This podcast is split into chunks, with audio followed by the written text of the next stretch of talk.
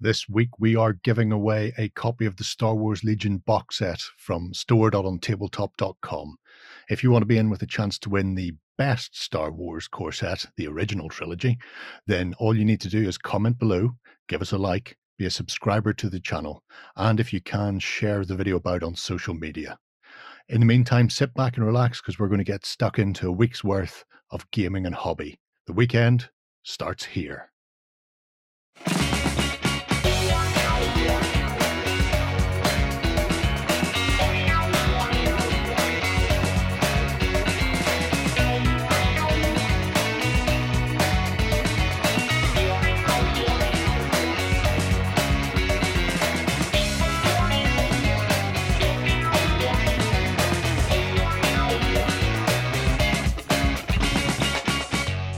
Okay, then, folks, it's great to have you all back here again. And that's a terrific prize that can be won.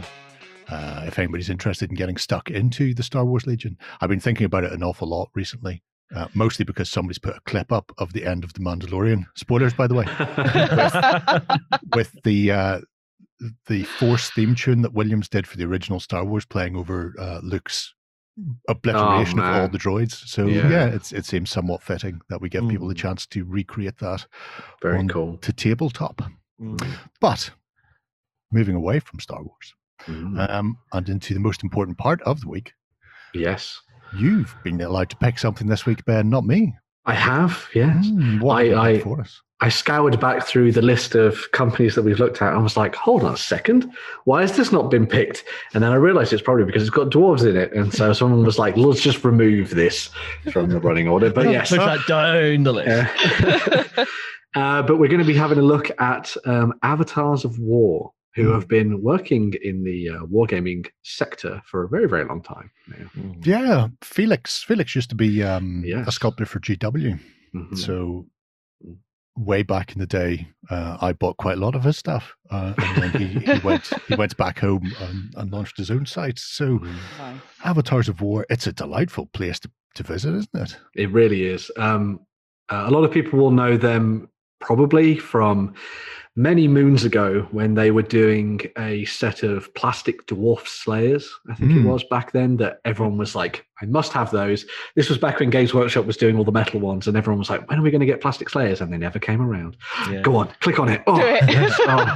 Uh, see, To- uh, I also like their dark elves. The Dark Elves are also very nice. But um, but yeah, so Dwarves. yeah, of course dwarves are going to go first. But Oh, yeah, yeah. so um, but yeah, as I was saying, there you see. So there are the um, dwarf seekers or the Doom Seeker regiment that they did. Really, really good. Um, I had a uh, set of those plastic models, painted them up. They were really nice. The only problem was I remember sticking on some of their hands back to front because they do like swearing things. Um, and I was like, oh, his his fingers in the wrong place, but never mind. Uh, that was easily rectified with a knife. Um, but no, really awesome models they did for these. And then they went off and did some ranges and that kind of thing, which I don't think are available anymore. No, none of the. They did an extensive range of stuff, uh, which we won't go into because you can't buy it anymore. But Right, they yes. were um, spun plastic, so PVC. Back when when people were doing PVC, so they did rangers and, and hammers and some uh, chaos warrior esque They did. uh, figures as well. See, But I remember building this particular unit one time, and that banner in the plastic set. Oh my god, trying to get it to stand up. I know. I didn't even put that. I didn't even put that in. I realized that a dwarf, a dwarf slayer with a standard, probably Yeah. didn't make much sense. So I basically Mm. just like put an orc head into his hand, and did that was the guy who was the standard because he was like, "Look at the thing I just killed." So, Makes a lot more sense, I think. but uh, I'm just That, gonna, gonna open a few of these up. quite the impressive mohawk. That it really is. Yeah. Yeah. That's the slayer style. I, I'm trying to get to that stage myself. You see, I've shaved the sides. I just want to grow it up into a proper mohawk. But uh, Yeah, you, you see, my my hairline just went. No, you're never having one of those. I'm gonna veto that right now. you can go the snorri nose bite uh, route and um, hammer nails into your head. That would be the best. I will go. look like uh, Jim Carrey in a, a series of unfortunate events. What I will say is all of those mohawks are separate. Oh, yeah. There's a little- You have There's a little stick 'em on. dimple Yeah. uh, in the top of the head to line them up. But if Yeah. you just fill that in with a bit of putty, you can just have a rake of bald slayers coming at you like Cleopatra. Uh, but the the, the range as a whole, like just looking at some of the miniatures, uh, what they a lot of them were in metal. Some of them are now available in resin as well. So they're doing Yeah. an interesting mix. All of them uh, are 28 mil scale, and you could sort of err on the caution of 32 as well for a Hmm. lot of these because you know they're, heroic in chunky, proportion. chunky fellas. Um, so they're perfect for um, a Mm, lot of the fantasy games that have existed out there. So, for example, if you're a- an old Warhammer Fantasy Battles fan, then these were obviously perfect for dropping into it. One of the ones that, um, one of the ranges or the games that they very much focus on as part of this collection is the Ninth Age, Mm. which is the um, uh, Fan-made, fan-made, yeah. yeah, the fan-made rules that took on from Eighth Edition after that went the way of the Dodo. And so, if you want to dive in and play a proper mass battle fantasy game in the style of Warhammer Fantasy, but with lots of tweaks and community input and that kind of thing, Mhm. then you can try that, and uh, it's good fun. We've actually got some videos on it, I think, on the uh, on the channel, which is cool. So We do, yeah. Yeah. It's it's a. I suppose the the best way to think about it is um, the inheritor of Yeah. Warhammer fantasy. Mhm. Uh, it was more or less taken on by the, the guys who used to be part of the grand tournament scene. So Mhm. a lot Yeah. of the sort of big gamers. Yeah, the Yeah. ones that just went, no, no, no, you're you're you're, you're not Yeah. blowing up our world. We like our world very much. We'd like to keep our world. But So- There's quite, there's quite gonna a say- big range, isn't there? There There's really is, so much yeah. of everything. I mean, we've only looked at the dwarves. well, I did the only things you need to look now. um, so one of the father. One of the other games that they do the miniatures for is this one, which is Arena Deathmatch. So instead of it being a mass battle style game, you instead um, play as individual characters or a warband of characters, and you fight it out in an arena, which is pretty awesome. And I believe they've even because they've got the physical version, which you can see here, but they also do a digi- uh, digital version, which is available on like Tabletop Simulator and that kind of thing. Mm. So if you're interested in giving it a go before you buy the actual um, physical versions of the miniatures and stuff, you can go and do that now, which is pretty awesome. cool. But back to the miniatures. Yes, Um, let's. Someone, someone pick a category. I've picked dwarves, but uh, you guys can all uh, choose one for yourselves. For please, dark elves. Yeah, Dark do it. Elves, Dark you'd Elves say. is a good Dark call. elves. Dark elves. It's not a bad call. I have a few of these. Mm, Wow, Yeah. pretty, pretty, pretty. Mm. they are very pretty.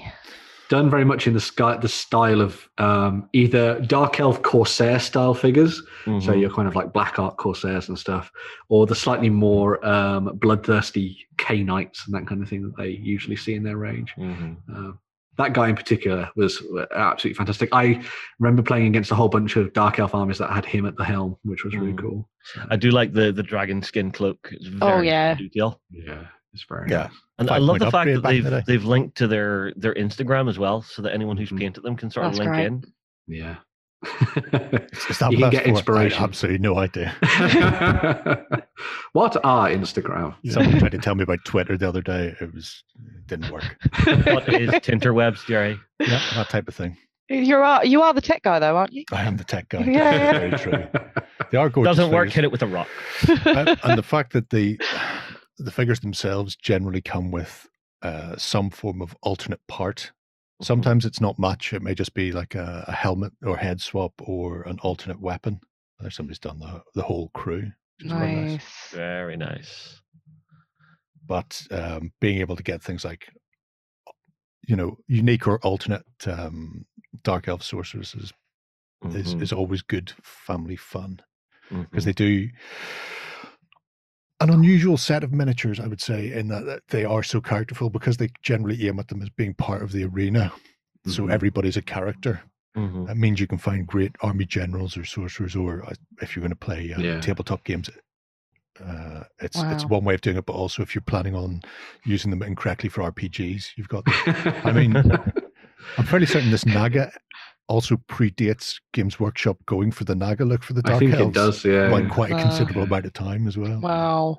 See, it's one thing I love about companies like this is all right. One thing I hate is like just machining out the exact same miniature over and over. And with these, you get so much variation in your your different kits. Yeah. You, know, you you feel like each model you're painting is a new project. Mm. Yeah, I noticed that when we were looking at the dwarves, not one dwarf was the same. They all had some form of different armor. They had some different kind of mohawk. Every Yeah. single miniature is different, and he's Yeah. brilliant. Yeah, I find that more engaging whenever I'm painting a big unit. Mm. It's very much one of it's the things that they kind of yeah. It's very much one of the things that they they kind of aim for with this is I guess you'd say similar to what Wargames Atlantic have done with their kind of plastic range. This was kind of using their characters to fill gaps within ranges Yeah. a lot of the time. So it was like, oh, there's not enough rune priests or there's not enough, you know, dark elf sorceresses, as we were saying. Let's, you know, make some of those and throw them into the mix. And this is something they've started doing end of last Nice. year, I think, or middle of last year, was actually doing STL files as well, both Nice. for, I suppose, what you would call standard miniatures, but also um, terrain pieces. There's there's a few dwarf sort of large terrain pieces, Yeah. um, which you can just get as STL files to add to your battlefield. Just The, co- the cool thing about these ones as well is that you can choose the options you want.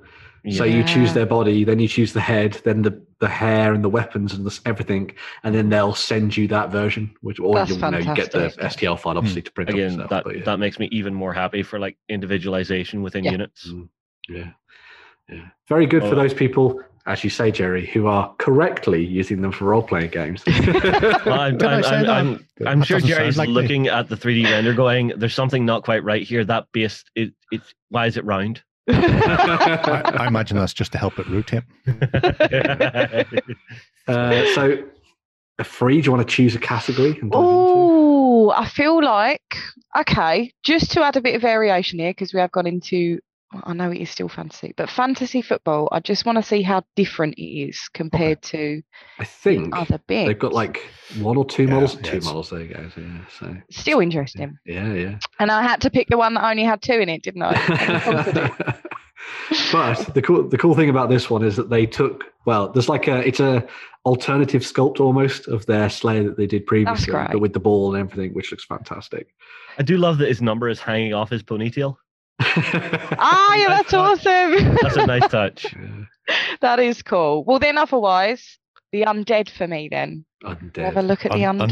undead, fun dead. The I'll take a undead, look at a yeah. saurian. I believe they actually got some uh, new stuff quite recently. The undead as well. Yeah, um, this week, in fact, they've they've just started showing off some new undead stuff. Yeah. So we So they did there. um, previous to what was available this week. It's right in the right in the middle, Jerry. Right in the middle. Up There you go.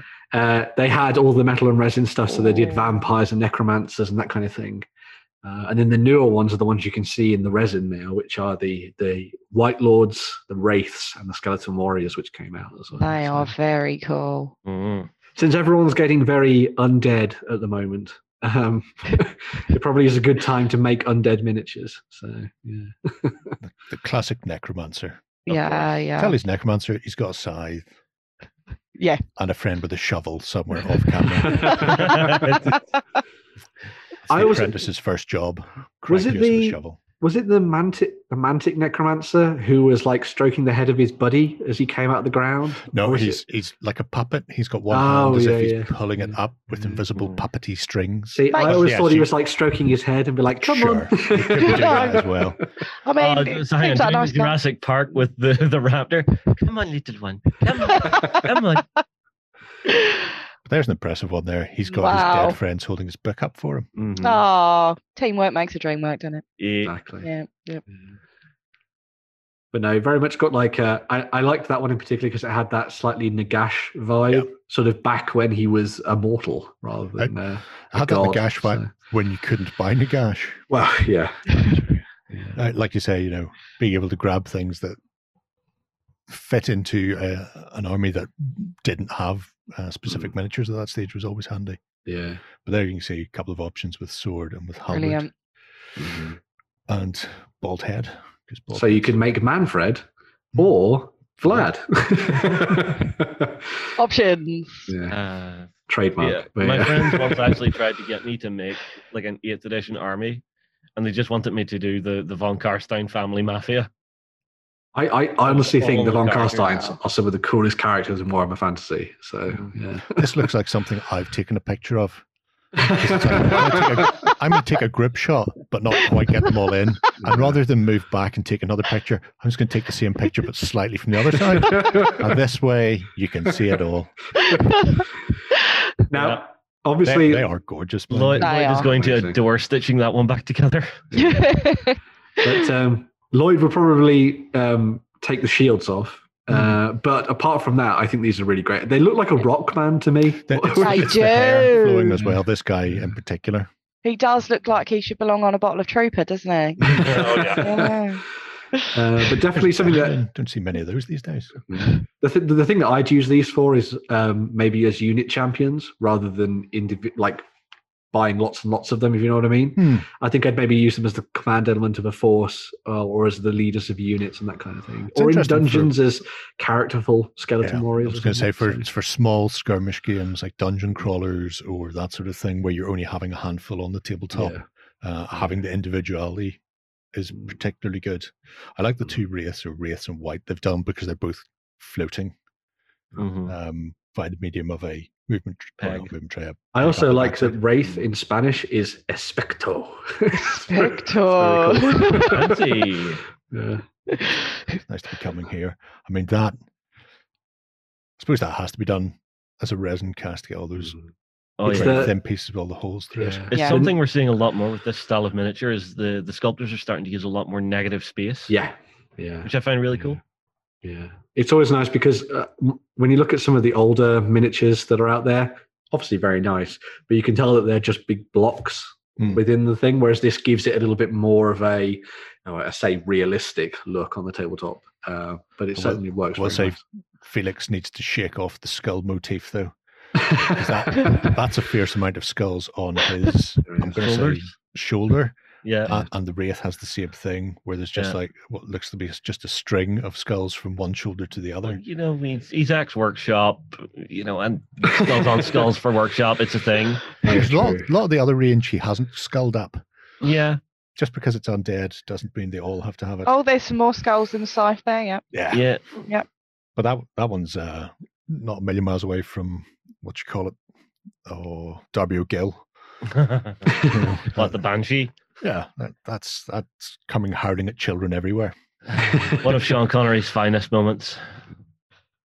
No, my, my favorite of the newer stuff is the one, uh, the other one that they did for these, mainly because it looks a little bit like Krell. Well, in fact, it is Krell.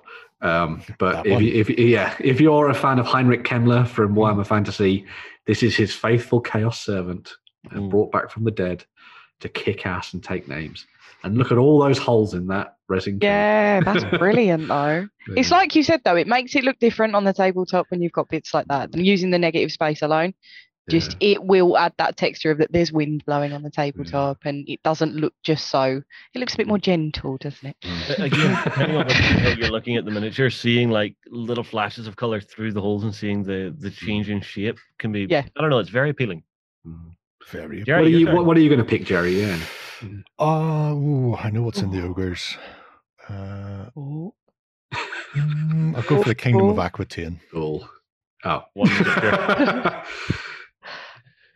so if you're looking for someone a slightly more, I guess you, the way that I'd view him is a bit more Dark Soulsy.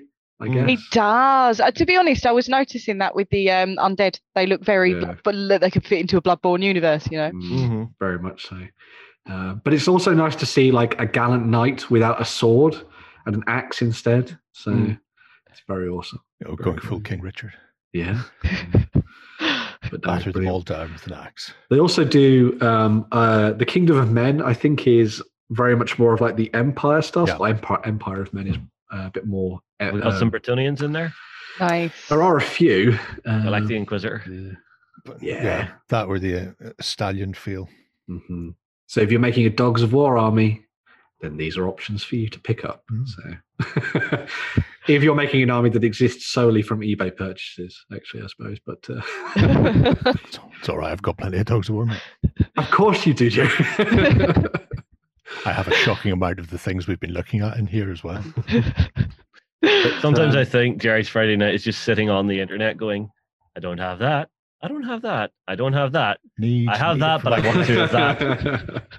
but the most important question is, how much of it do you have painted, Jerry? Um, Yeah, We, Uh, we, we don't ask I've those got- kind of questions. I've got questions. three boxes of those. I have three boxes of those dwarf berserkers, and none of them are off their sprues. no, Dear Sorry, Lord. I don't- I don't make you feel. Att- I don't mean to make you feel attacked as well. No, no, it's it, it doesn't. I just. Uh, I really like the I really like the warrior priestess from this range. Yeah. I think she looks awesome. But just bringing the hammer down on someone. Oh, halfling rogue as well. Oh yeah, If you're going for a sneaky backstabber, nice.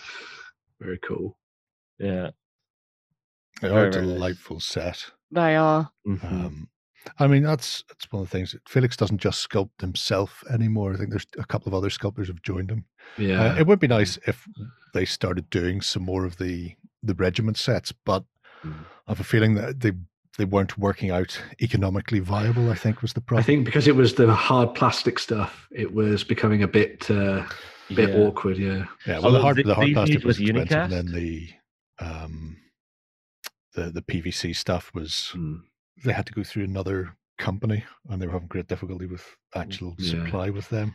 Yeah, honestly, if if these guys started looking at maybe doing some unicast uh, miniatures, might be really great for getting some of those regiment boxes out.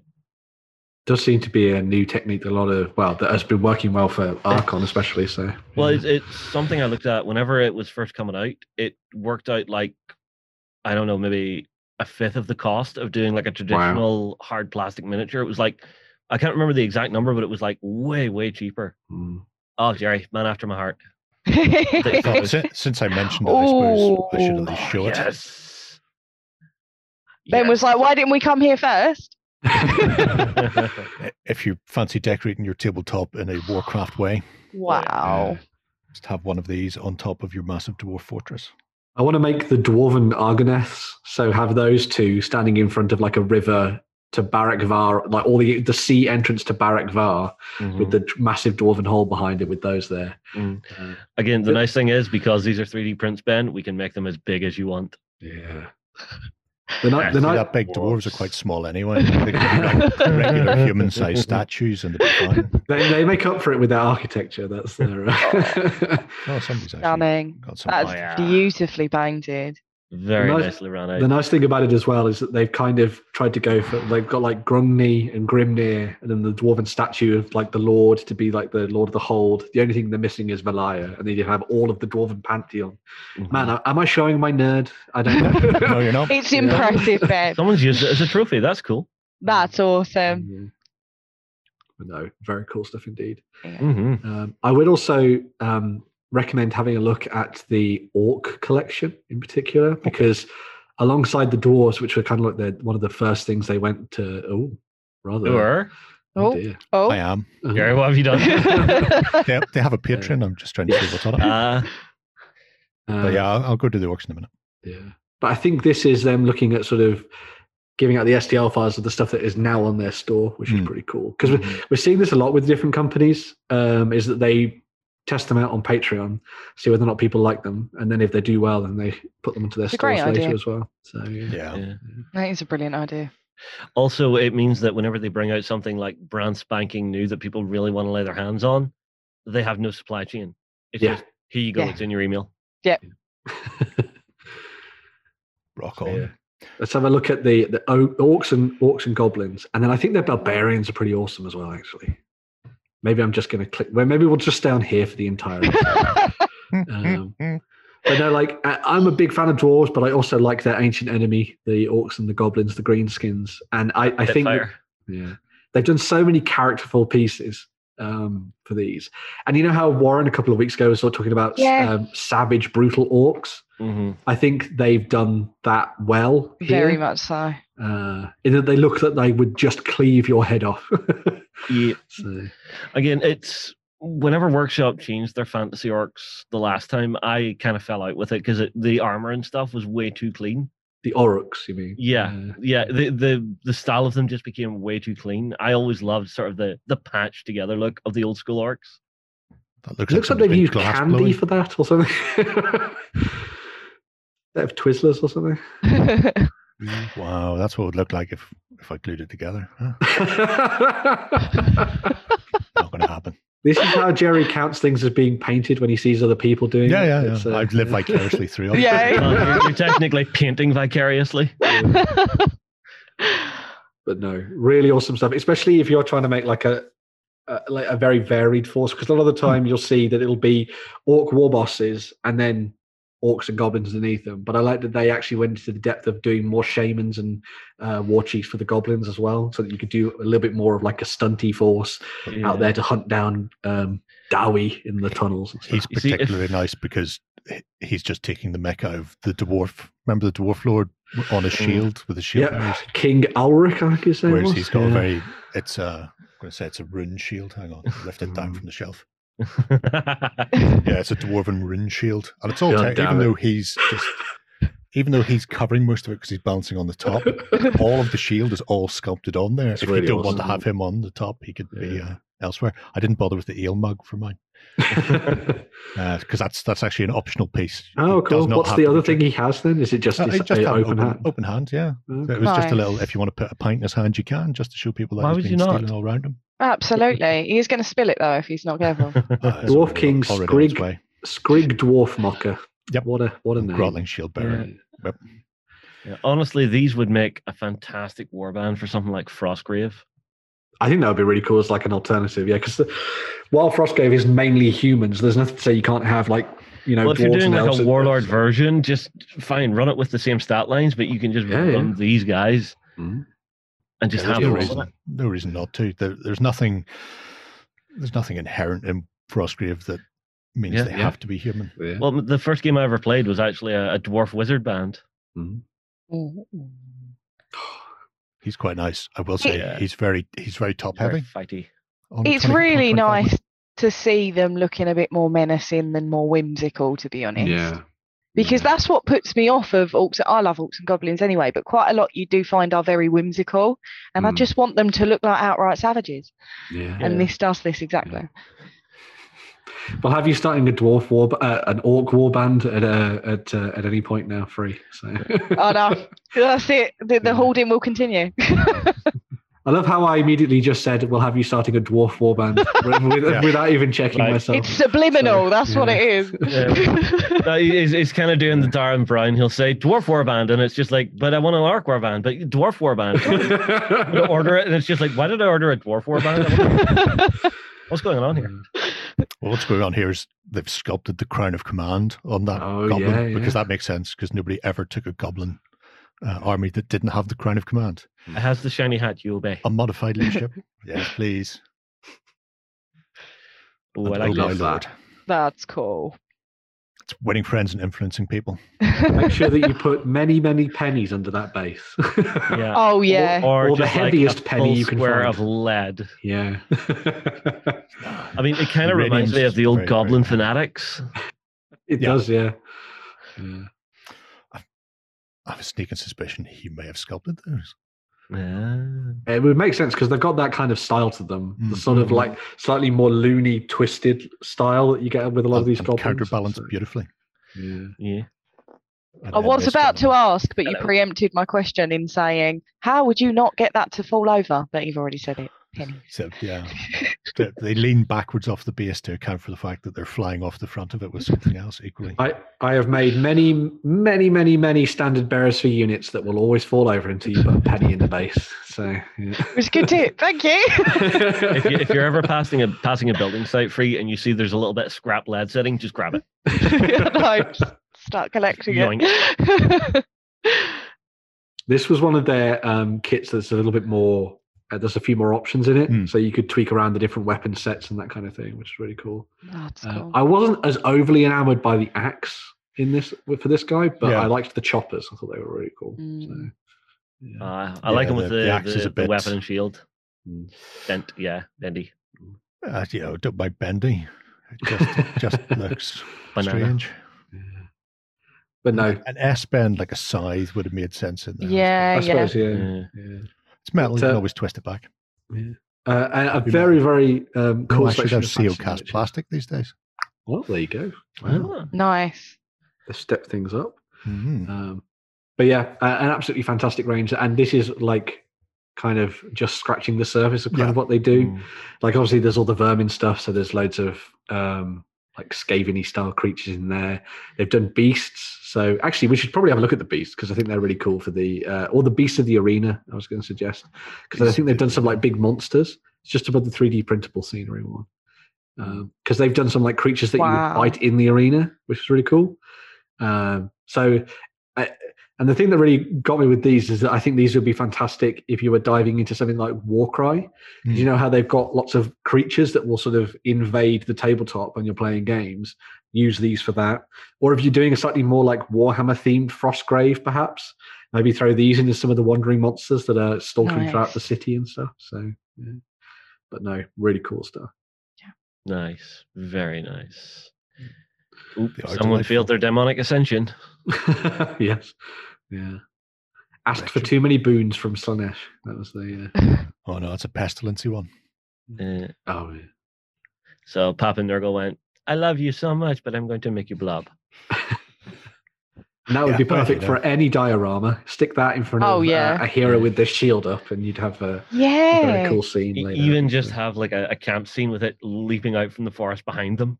Mm. Find yourself a model of a gladiator. Father to a murdered son, so on and so forth. I just have him there. It was his birthday recently this week. There you go, Russell Crowe. So there you go. Happy birthday, Russell Crowe. nice. He'll, he'll be pleased to hear that because I know he watches. Yeah. Yeah, fantastic pick. when he's fighting around the world. Fantastic pick for Uh, India of the week. Um, Yeah, very cool. Avatars of War. Some stunning fantasy uh, miniatures Mhm. for. I mean, the death the death match game itself is is good fun. Ninth Age, if people are interested, uh, they can go to the Ninth Age or Google it, and you'll find the the full rules for free. And they've recently um, updated some of the backstory and lore behind it because they've they've moved the Ninth Age away from being just a rule set that you can keep playing Warhammer with to actually being its own world as well. Yeah. So we'll we'll throw the little things in the doobly doo below uh, if you want to have a look at uh, the Ninth Age as well and get an idea of what you can use these fantastic figures for. But next up, the news. Coming to you from the center of Northwestern Europe. Covering board games, war games, card games, and all that sh- you love. It's the m- news. Diving into the news for this week, uh, we have something that we had prepared for lovely Lloyd, but you know. Anyway, Jerry, you get to talk about it, how cool this is. But anyway, because there are some new previews for Bot War that were uh, sent to us by Trader Galaxies, which is very cool. Yeah, um, very, very cool indeed. As somebody not a million miles away from me would say. Uh, so the idea behind these, uh, if you're unaware, uh, Bot War is essentially uh, a rebellion of AIs from a different plane uh, leads to these robots crashing into a alternate version of Earth in the 80s and uh, and you've got good guys and bad guys and they side with various parts of humanity and kick the toys out of each other in giant robot form. Mhm. Now, the new faction, the Trashers, are ones who have essentially dwarven themselves up. They've gone full troll slayer. Uh, they've Love done it. something so horrible that they've deliberately overridden their own, um, I suppose, uh, their, their own personality with a Trasher command, which just replaces them sort of like a death. But, oh, through you know to abstain themselves or absolve themselves from dishonor uh, and they just become these sword and axe wielding maniacs who just come swinging in there and ruffle stomping until Amazing. the until the shame is obliterated. So if you've ever wondered why dwarf troll slayers can't be transformers, well, you know, there- apparently, apparently there is no reason Yeah. why you can't do this. I'm, I'm loving the punky feel off of it. yeah. Yeah, it's it's Mad Max meets Troll Slayers meets Transformers Yeah. Yeah. in a ridiculous blend. I mean, clearly, I need to paint these up with some of the anarchist symbols on them, or like with transfers. Yeah, and uh, this is um, a slightly new way that the they've decided to launch uh, a faction from traders uh, in that rather than build up over time as they have Mhm. done in the past, uh, this one's come fully formed. So every every model for the faction is available in one go. So you're not having to try and play catch up over months. Uh, if people already have Valiants or Atlanteans or whoever it is for Bot Wars, then you can just go, well, I, I fancy playing the, the Trasher faction. And you can just go in there and actually get the whole thing in one go, including the amazing Oh yes, Trasher sword. That's amazing. you want? Who, nice who- Simpsons reference there. Yep. That's, uh... Truckosaurus, Truckosaurus, he, he is he's one of the combiners, so he's about 13 centimeters tall. He's he's a wow. big big fella. wow. Um, Nice. Not all of them are that big, but they do do these they do do these combiners um, Mhm. where they sort of not not quite build them all together because they don't transform uh, game wise. They are just sentient AI programs that are given bot forms. Mhm. Um, so it's not actually multiple machines combining, but the the big the big combiners are just monstrous, essentially. They are Um, excellent, aren't they? And are there many factions to the game, Jerry? Oh yeah, uh, there's there's quite a few. In fact, if I hop over there at the moment, there's one of the exclusives. There are two That's exclusives, fair. Dicer and Fury. Um, these are the current. So Atlanticans, Beast Lords, Coils, Deceivers, Democracy, the Infestors, Overlords, Red Star Nation, Trashers, and the Valiants. And the way it works is in the 80s, mankind was being attacked by the Atlanticans who came up out of Atlantis and started killing everybody with their amazing Atlantis like technology. But Mhm. unfortunately, that happened just at the same time that the Valiants and the Deceivers crashed into Earth, and the Valiants happened to land in the not America land. Uh, and then went, oh no, Atlanteans are uh, attacking you. We'll help you in our giant stompy robot forms. And it went giant stompy robot. It's an amazing story.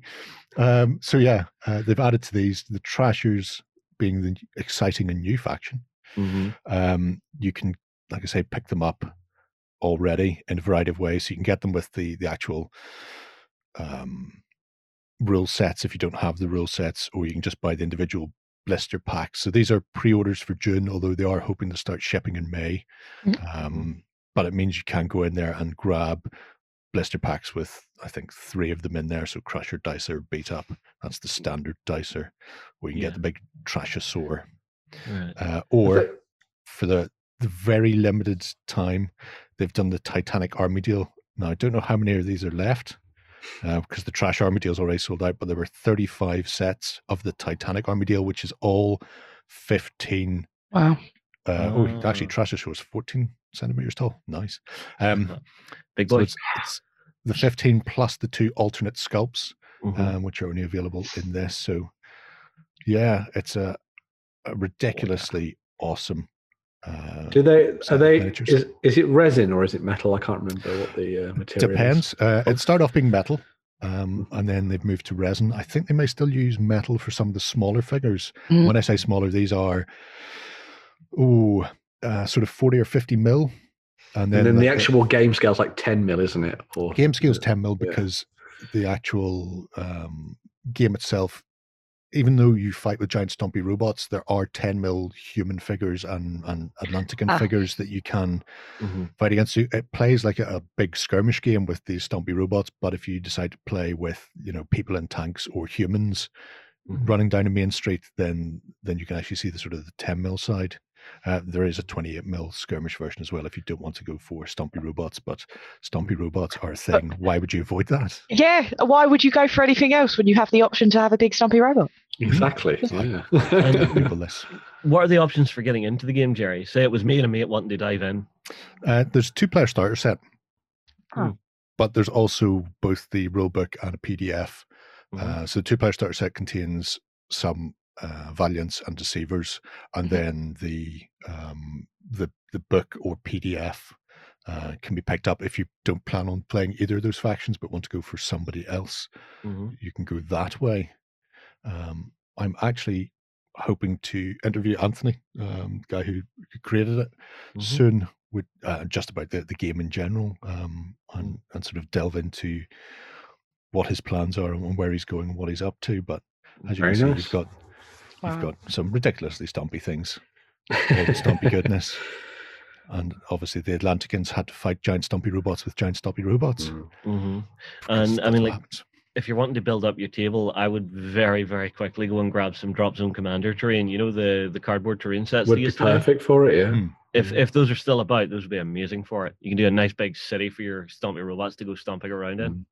Yeah, but it's it's fantastic. It's nice to see a new faction as well and taking it a little bit differently, Mhm. um, because you've got a whole the whole backstory is very much uh, like an AI rebellion in heaven um, before the bots land on Earth, and the, the Trashers being these people who you know the initial Trashers were the people who were piloting the Valiant ship that accidentally crashed into prison and Right. into Earth, so that they kind of wanted to obliterate their name and the shame that goes with it.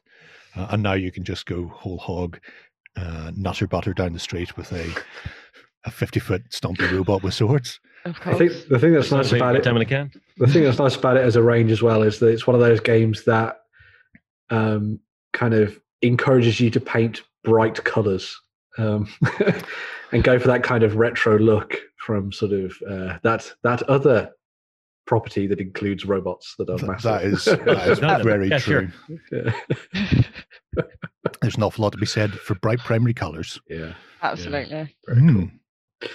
Uh, so next up, we have a little bit of a quick news, as it Mm. were. Uh, that uh, Grey for Now Games, who a lot of people will uh, be aware, created Test of Honor uh, and sort of like revamped it for its new edition of it as well, Mm. and make some amazing samurai models. Are actually going to be going to World War II next um, with their new game, which is going to be called 0200 Hours.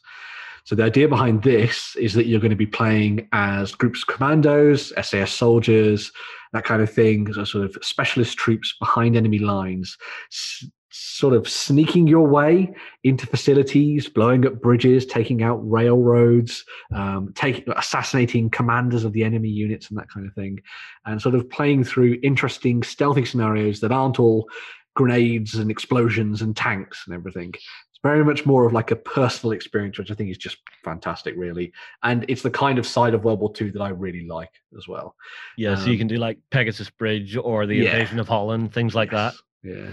In addition to that, as well as being able to play as the commandos and that kind of side of things, you'll also get the chance to play as the people uh, sort of in charge of these compounds and you know the bridges and the railroads and that kind of thing. So if you want to play as the Germans who are setting up patrol routes and getting their dogs ready to hunt down people and that kind of thing, they're also working on that side of the uh, of the range as well. So there's two sides to it, which is really nice.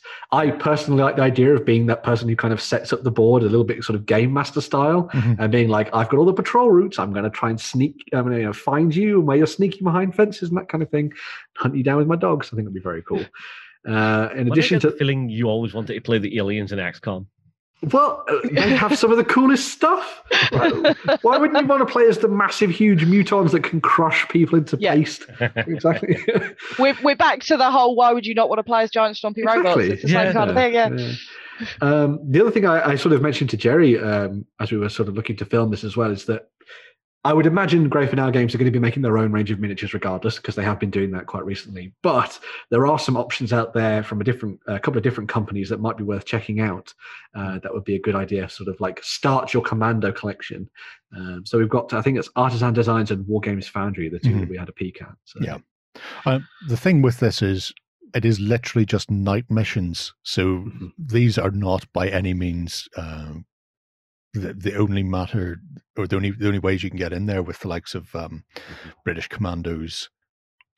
Because you've you've also got resistance fighters, so you could be doing resistance, sort of blow up a railway track in Oh. France. That'd be good. Um, be in which case, Wargames Atlantic is a good way to go, or you could do uh, the very famous the long range desert uh, group, the the British patrol, that would go through uh, North Africa in the middle of the night and find airfields and you know drive in, spray machine gun fire everywhere, blow them all up, and then get out as quickly as you possibly can. So you've got you've got things like Sentry models uh, for the Afrika Korps, and you've got uh, the various British models as well. So Yeah. th- there's a wealth. Anything you can think of from Mm.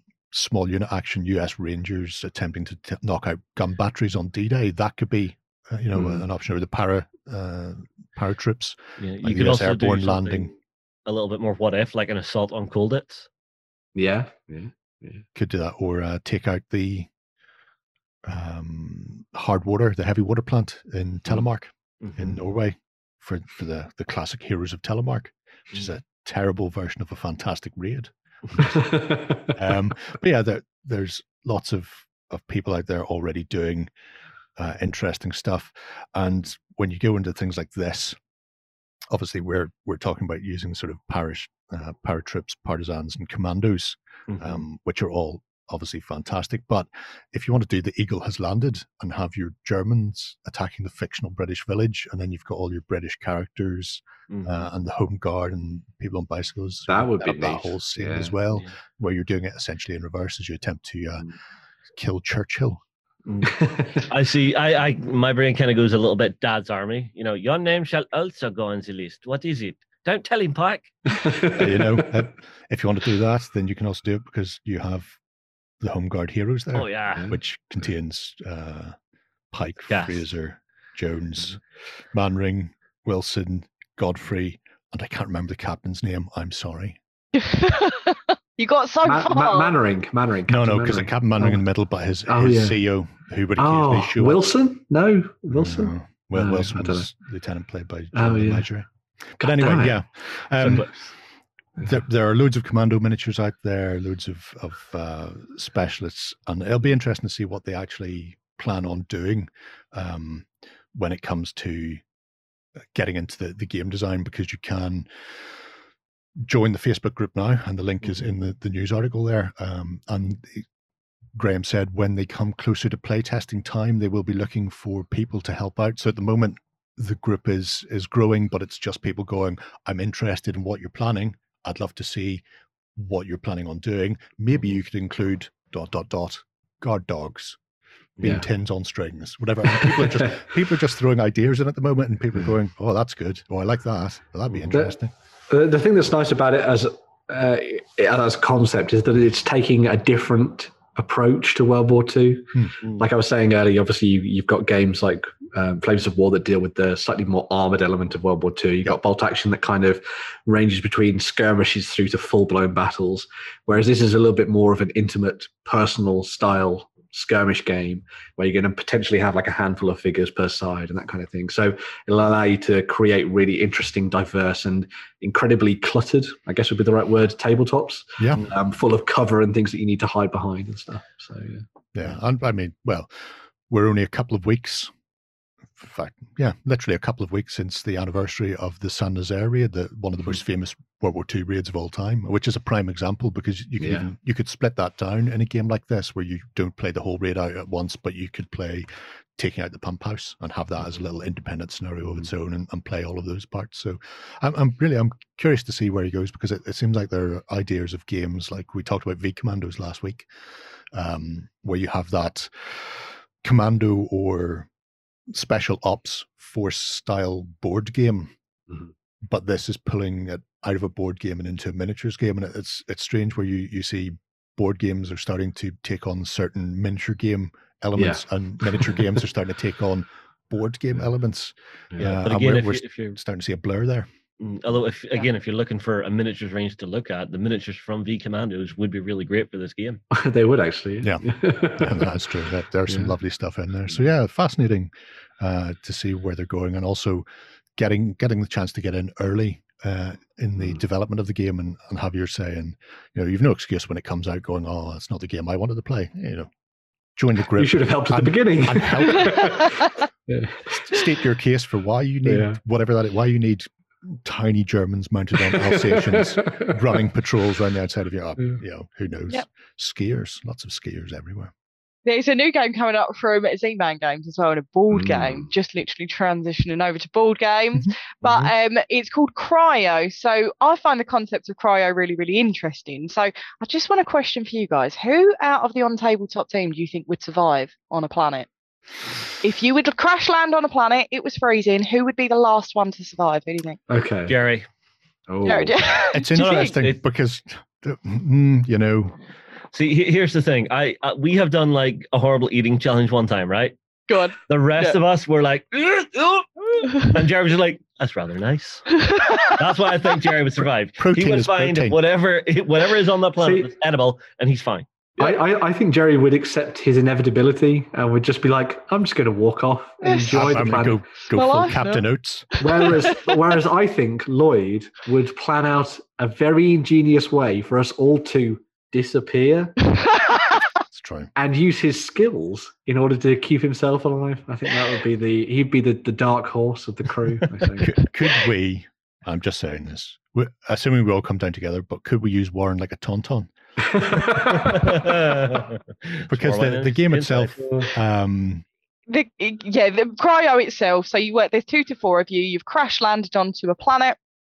and uh, obviously the planet is is not nice. It's not a, a lovely planet full of lovely food and people and loads of aliens setting up and wishing you a warm, hearty welcome. You are more than likely going to die on this planet, and what you've got to do is against your op- opponents is try to survive, and you've got to hide in these underground tunnels, um, build and try and salvage what's left of your ship to attempt to survive, and whoever is the last one standing within the um, exhibition is the winner. Mm. The thing that I really liked about this when I was having a look at it all, uh, when you put the news story up, was that it's got kind of really awesome engine building mechanics in it, which I love, and worker placement, which I also love. Mhm. But it, it's also got like a little bit of backstabbing and sabotage. Oh yeah, because like as you're saying the theme of it is that something goes wrong on the ship one of you brought down the ship onto this planet. Yeah, and Yeah, so there right. are still opportunities to backstab people in the middle of this as well. So it's a little bit of a nice mix between sort of the euro game style and also that Ameritrash trash Yeah. however you want to say it um, elements as well So it's is really Eurotrash. cool. yes it's euro trash it does seem like a free for all, and you've got. To, I Mm. think my problem with this is, uh, I, I'm I will always end up hiding. I'm not. I'm really one of those people that will just hide and try and stay out of conflict as much as possible and hope no one wants to hurt me. And then I'm always the one person left because I hide in the shadows and I get taken down. But Uh, yeah, it's uh, it, it does look really interesting, and I think with me, if I was to play this game, especially, you know, I'd be so busy making sure that I was safe and forgetting that everybody else is doing the same thing, and someone is going to come for me at some point. I see. If if you're playing it with us, you don't really have to worry because everybody in the office kind of has like their preferred target in board games that have backstabby elements. We all do. Admit it. We all do. Yeah. it does Well, seem like a nice uh, It's I, my backstab element is you. Yeah. Warren's backstab element is you. Yeah, mine's Lloyd really enjoys backstabbing you. Oh, Uh, it does seem like a nice mix of different styles, and I really Yes. like the the art to it. The Mhm. the cover is very evocative, which is always nice. yes. And then it looks like it's got really good components as well. Because you know, if you're going to pick up a board game, you want all the components to feel tactile and lovely and stuff. Because it's as much about the experience of moving things around on cardboard Yeah. as it is actually playing the game. So. Yeah, and it, it doesn't look as if it's taking up like a huge amount of table No. space. So this Not could definitely be one that could easily be brought along with you to a convention when we're allowed conventions again.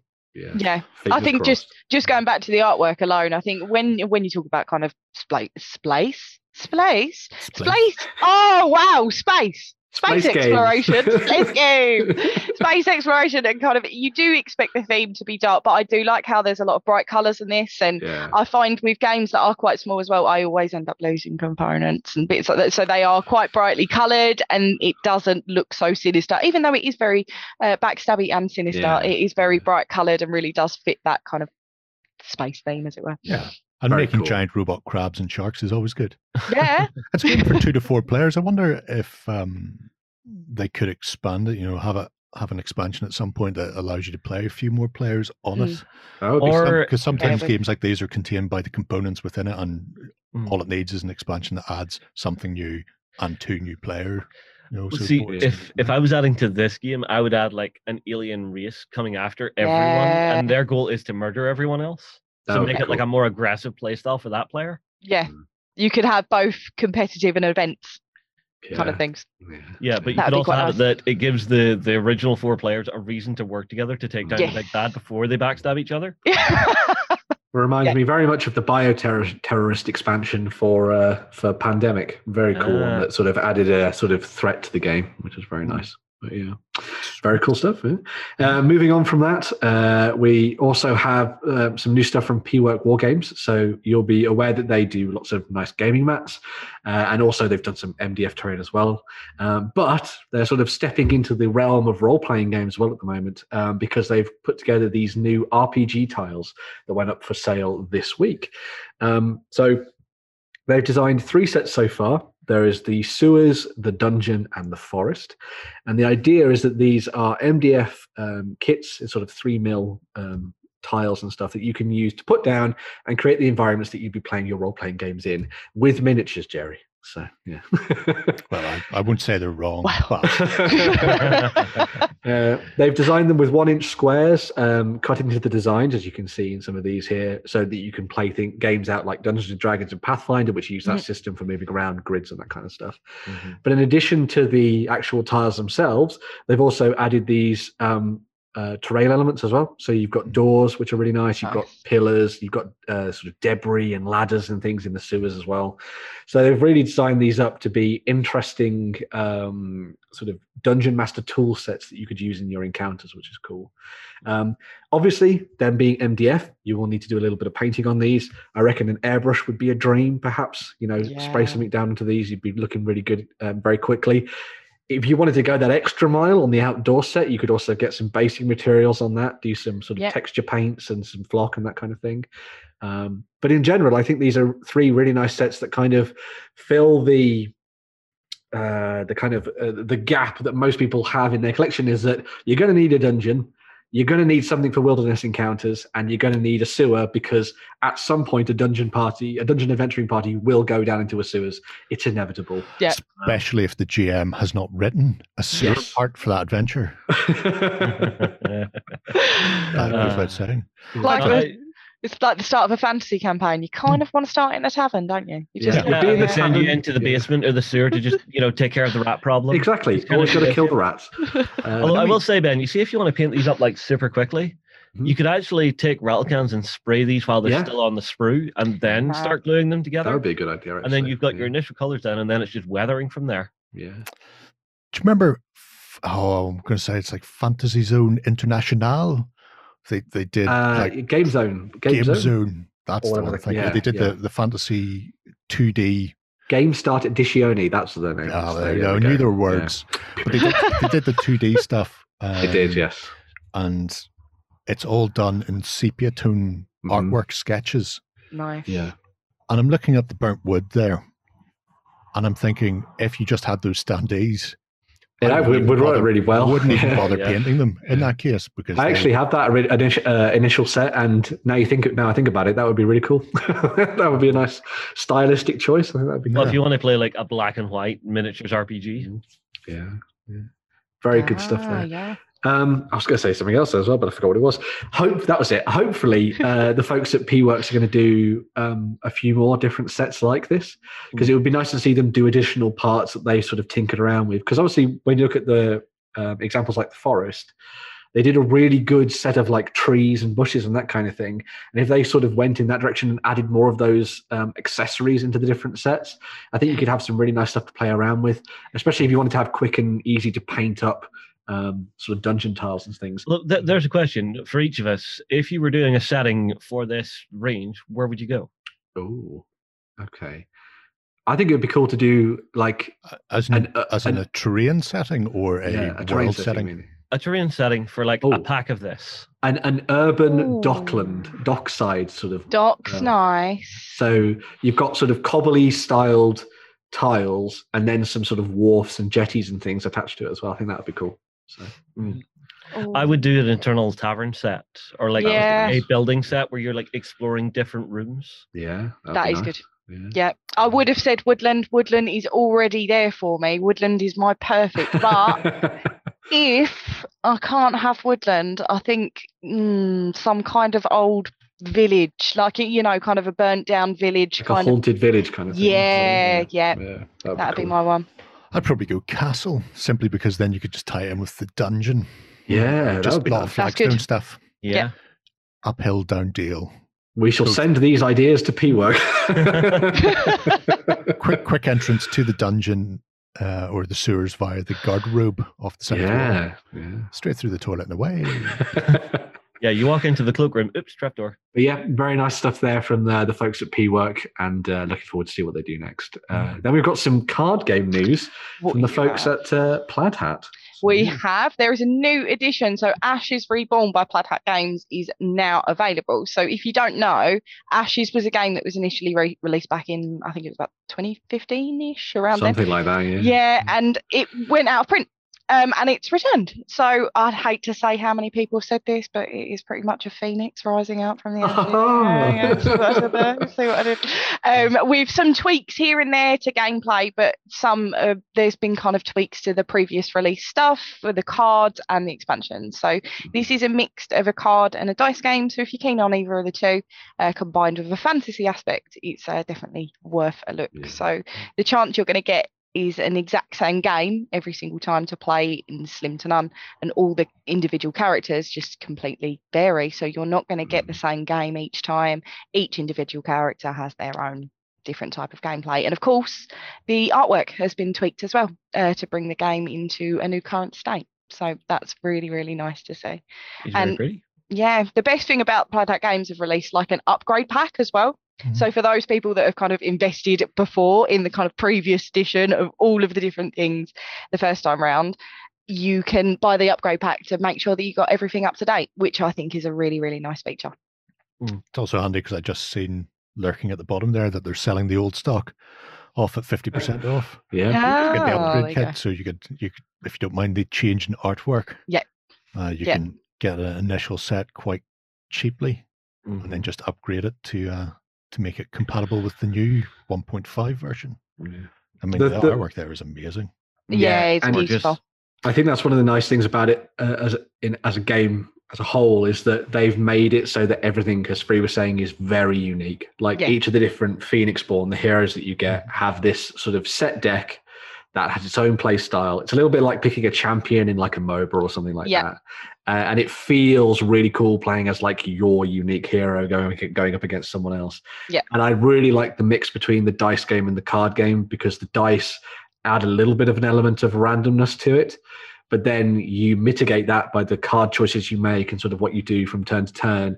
So it's got a really nice feel that sort of like steps beyond a normal card game, which I think is really good.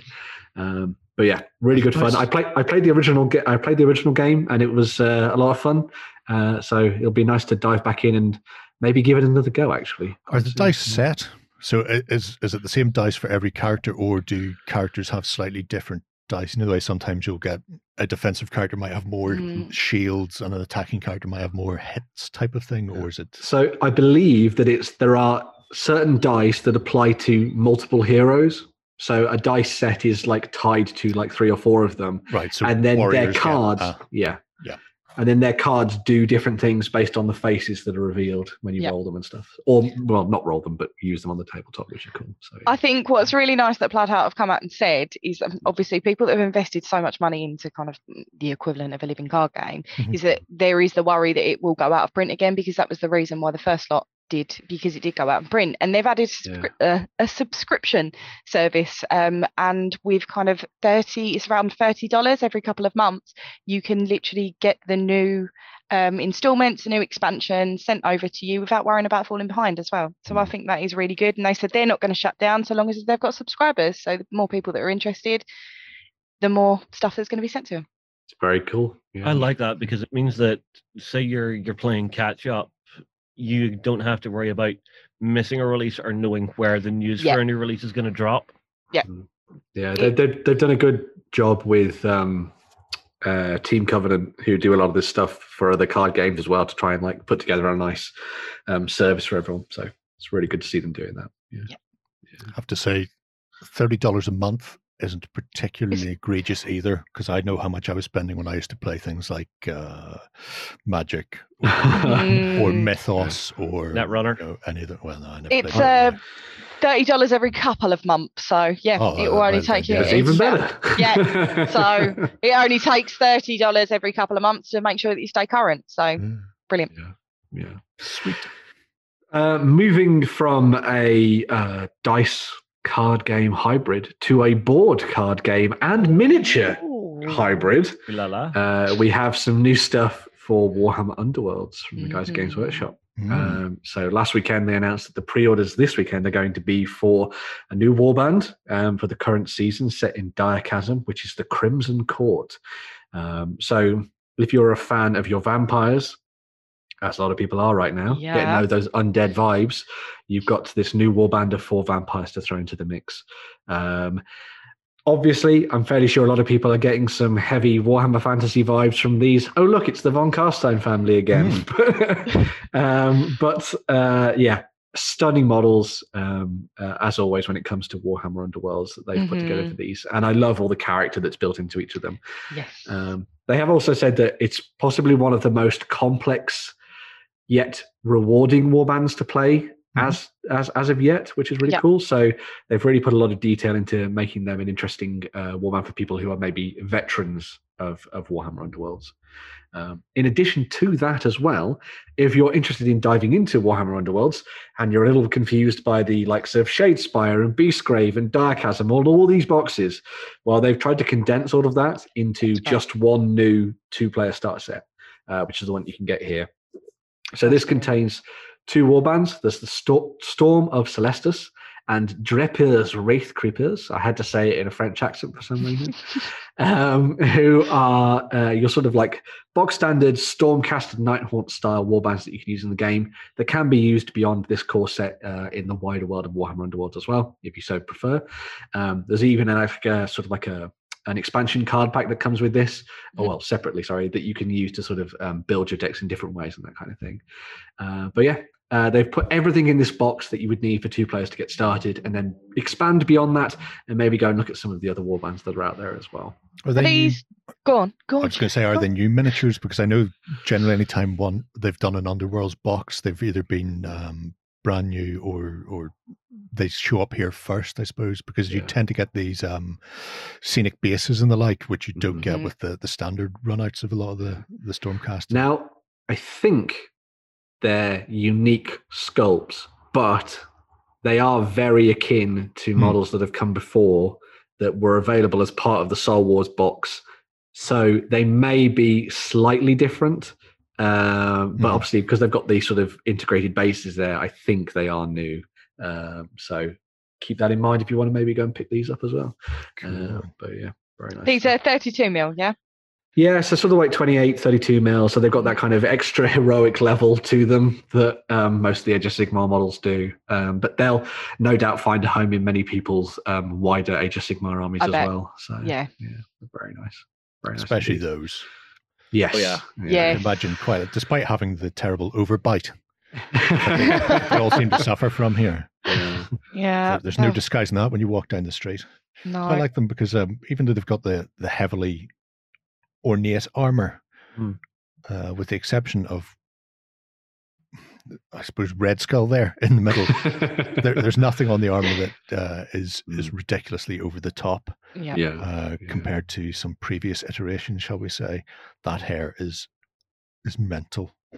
yeah. That that that, that is Fabulous. very that's very eighties. I was going to say, you can do some pretty good headbanging with that hair, to be fair. you can do. Yeah. Yeah, Maybe I it's mean, like like, some sort of reference to the Court of the Crimson King by Kim Mm. King Crimson. well, I mean, the the guy with the, the big two handed mace, he kind of doesn't want to shrug or he's going to squish his head. Yeah, no, that's fine. He's he's he's grand. He's content. I'd hate to see whatever he pulled those horns off though. Yeah. yeah. That's some badass vampire strength. Mm, Mhm. yeah. These mean, if I guys- just went I, you know, I need new armor. I'm having those. Yeah. These guys don't sparkle. We'll put it that way. No, No. um, in addition to uh, some new vampires, what would be, you know, a collection without some vampire hunters? Uh, segue. Uh, and so, as well as the Crimson Court that was previewed for Warhammer Underworlds, we also got to look at two new miniatures that are coming to Cities of Sigmar armies as well in the near future. So, as part of a Broken Realms book, we're going to be able to fight as Galen Van Den- ven Denst and Dora- Doralia Vendenst, who are a father and daughter team who are out fighting for the Order of Azyr to hunt down vampires, monsters, and all sorts of things that go bump in the night and put an end to them, probably by either shooting them or cutting their heads off. Uh, I don't think these. Uh, these uh, folks are going to make any friends anytime soon. no. Um, No. That is quite the beefy crossbow. That is. mhm. So, uh, wooden stakes for the win. yeah. Mm-hmm. Uh, probably a little bit like um, uh, Jelsen Darrock from uh, uh, Curse City. I would imagine these are carved from the trees of Ashki, so they're going to burn when they hit vampires, which will be very interesting to Oh. see.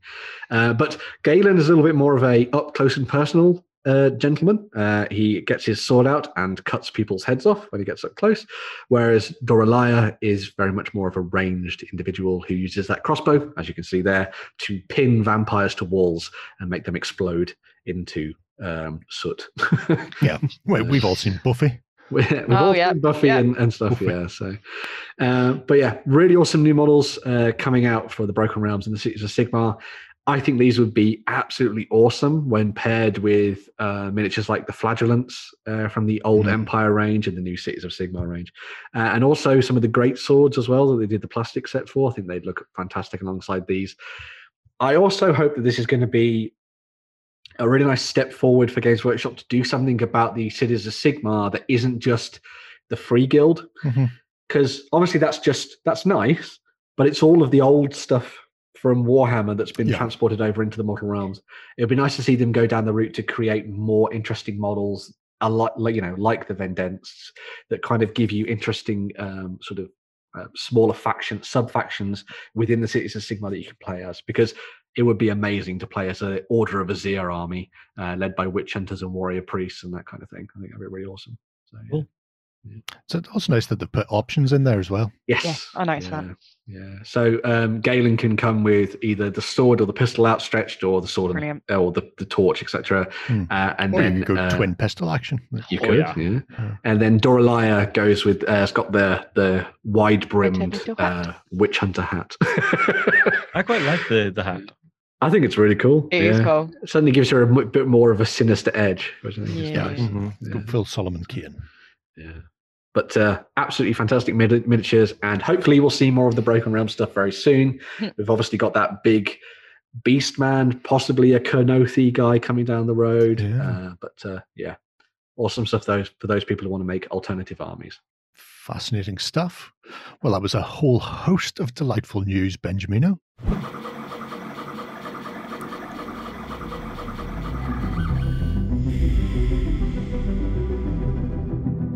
All right then, Ben. So, what 3D printing are we looking at this week? So you will hopefully remember a couple of months back we um, delved into Hero Forge and what they were doing uh, with their Mm. system currently. So they obviously have been um, running this a fantastic program where you can create your own characters in it using uh, different accessories, and then you can get them printed off in Mhm. STL form, and then or you can get them sent to you and that kind of thing.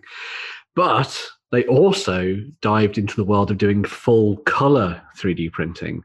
And so we put together a little competition where we were Mm. like, um, make, make your your favorite character. We'll pick them out as we did on. I think it was Blue Monday, wasn't it this Was, year? yeah, and we yeah. got the the miniature actually finished for the individual. So Hmm. Justin printed off a copy of, of our own, and we also got the full color version of it sent to us as well. Yeah, and of course it had to be a goblin in a pink speedo.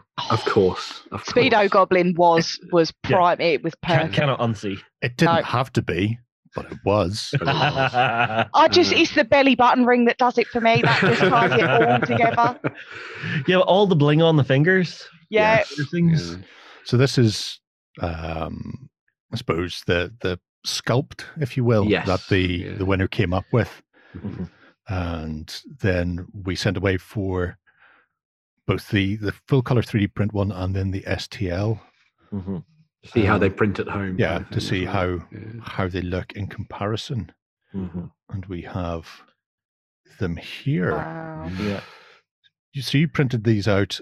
Uh, well, you printed out the, the luminous green one, Justin. Yes. May, may- Now- may I congratulate on the color of of Yeah. the luminous greenness.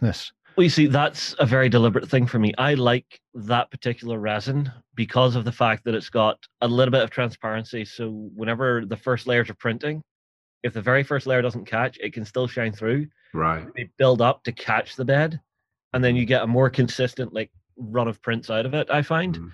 rather than using an opaque one. Cool.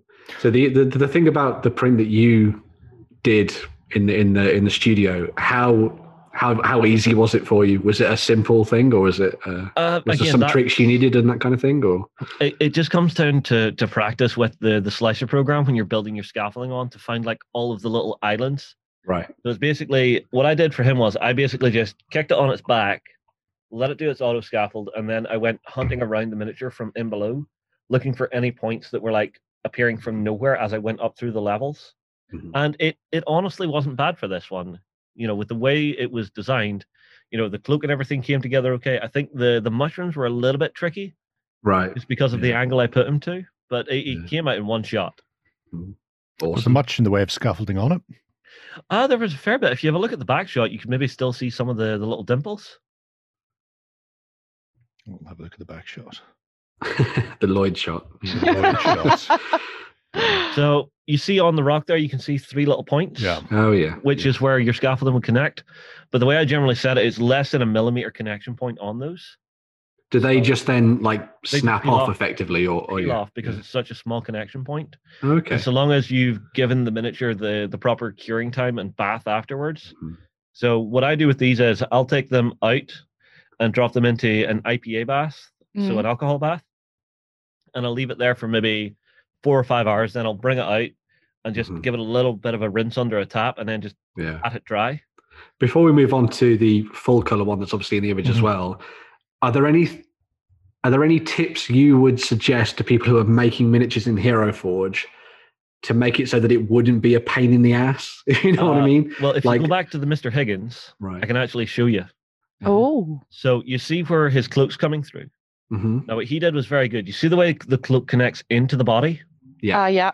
having that like a floating cloak between the body and the actual miniature, it basically gives you a failure point, which I find generally always fails for me. Right. The other thing is don't clutter things too much. Because if, if you put everything, including the kitchen sink on, again, it's just layers upon layers of stuff that you're then having to try and scaffold onto to find those Right. endpoints. And if you miss them, you'll Mhm. either get like a big flat spot on the miniature where it's been trying to come back onto itself until it hits a layer where it can catch again Mhm. and that can be really bad for your 3D printer as well. Because if you don't clean the tank and you reset the bed and there's something stuck on the bottom, you can crush through and actually break the screen in below. Oh wow. and okay. I've I've had to do the repair for that once. yeah. I will not name names. warning, where it got crushed, and I, I had to replace the screen, and it is a little bit of a pain in the butt to, to switch out Right. a screen on a 3D printer uh, that's one of those types. Mm. But that's out of the the Anycubic Photon, the older one, Mm. and I find it does just a great great job. So from start to finish, how long did this take you? Uh, for that miniature, call it about a day's work. Okay.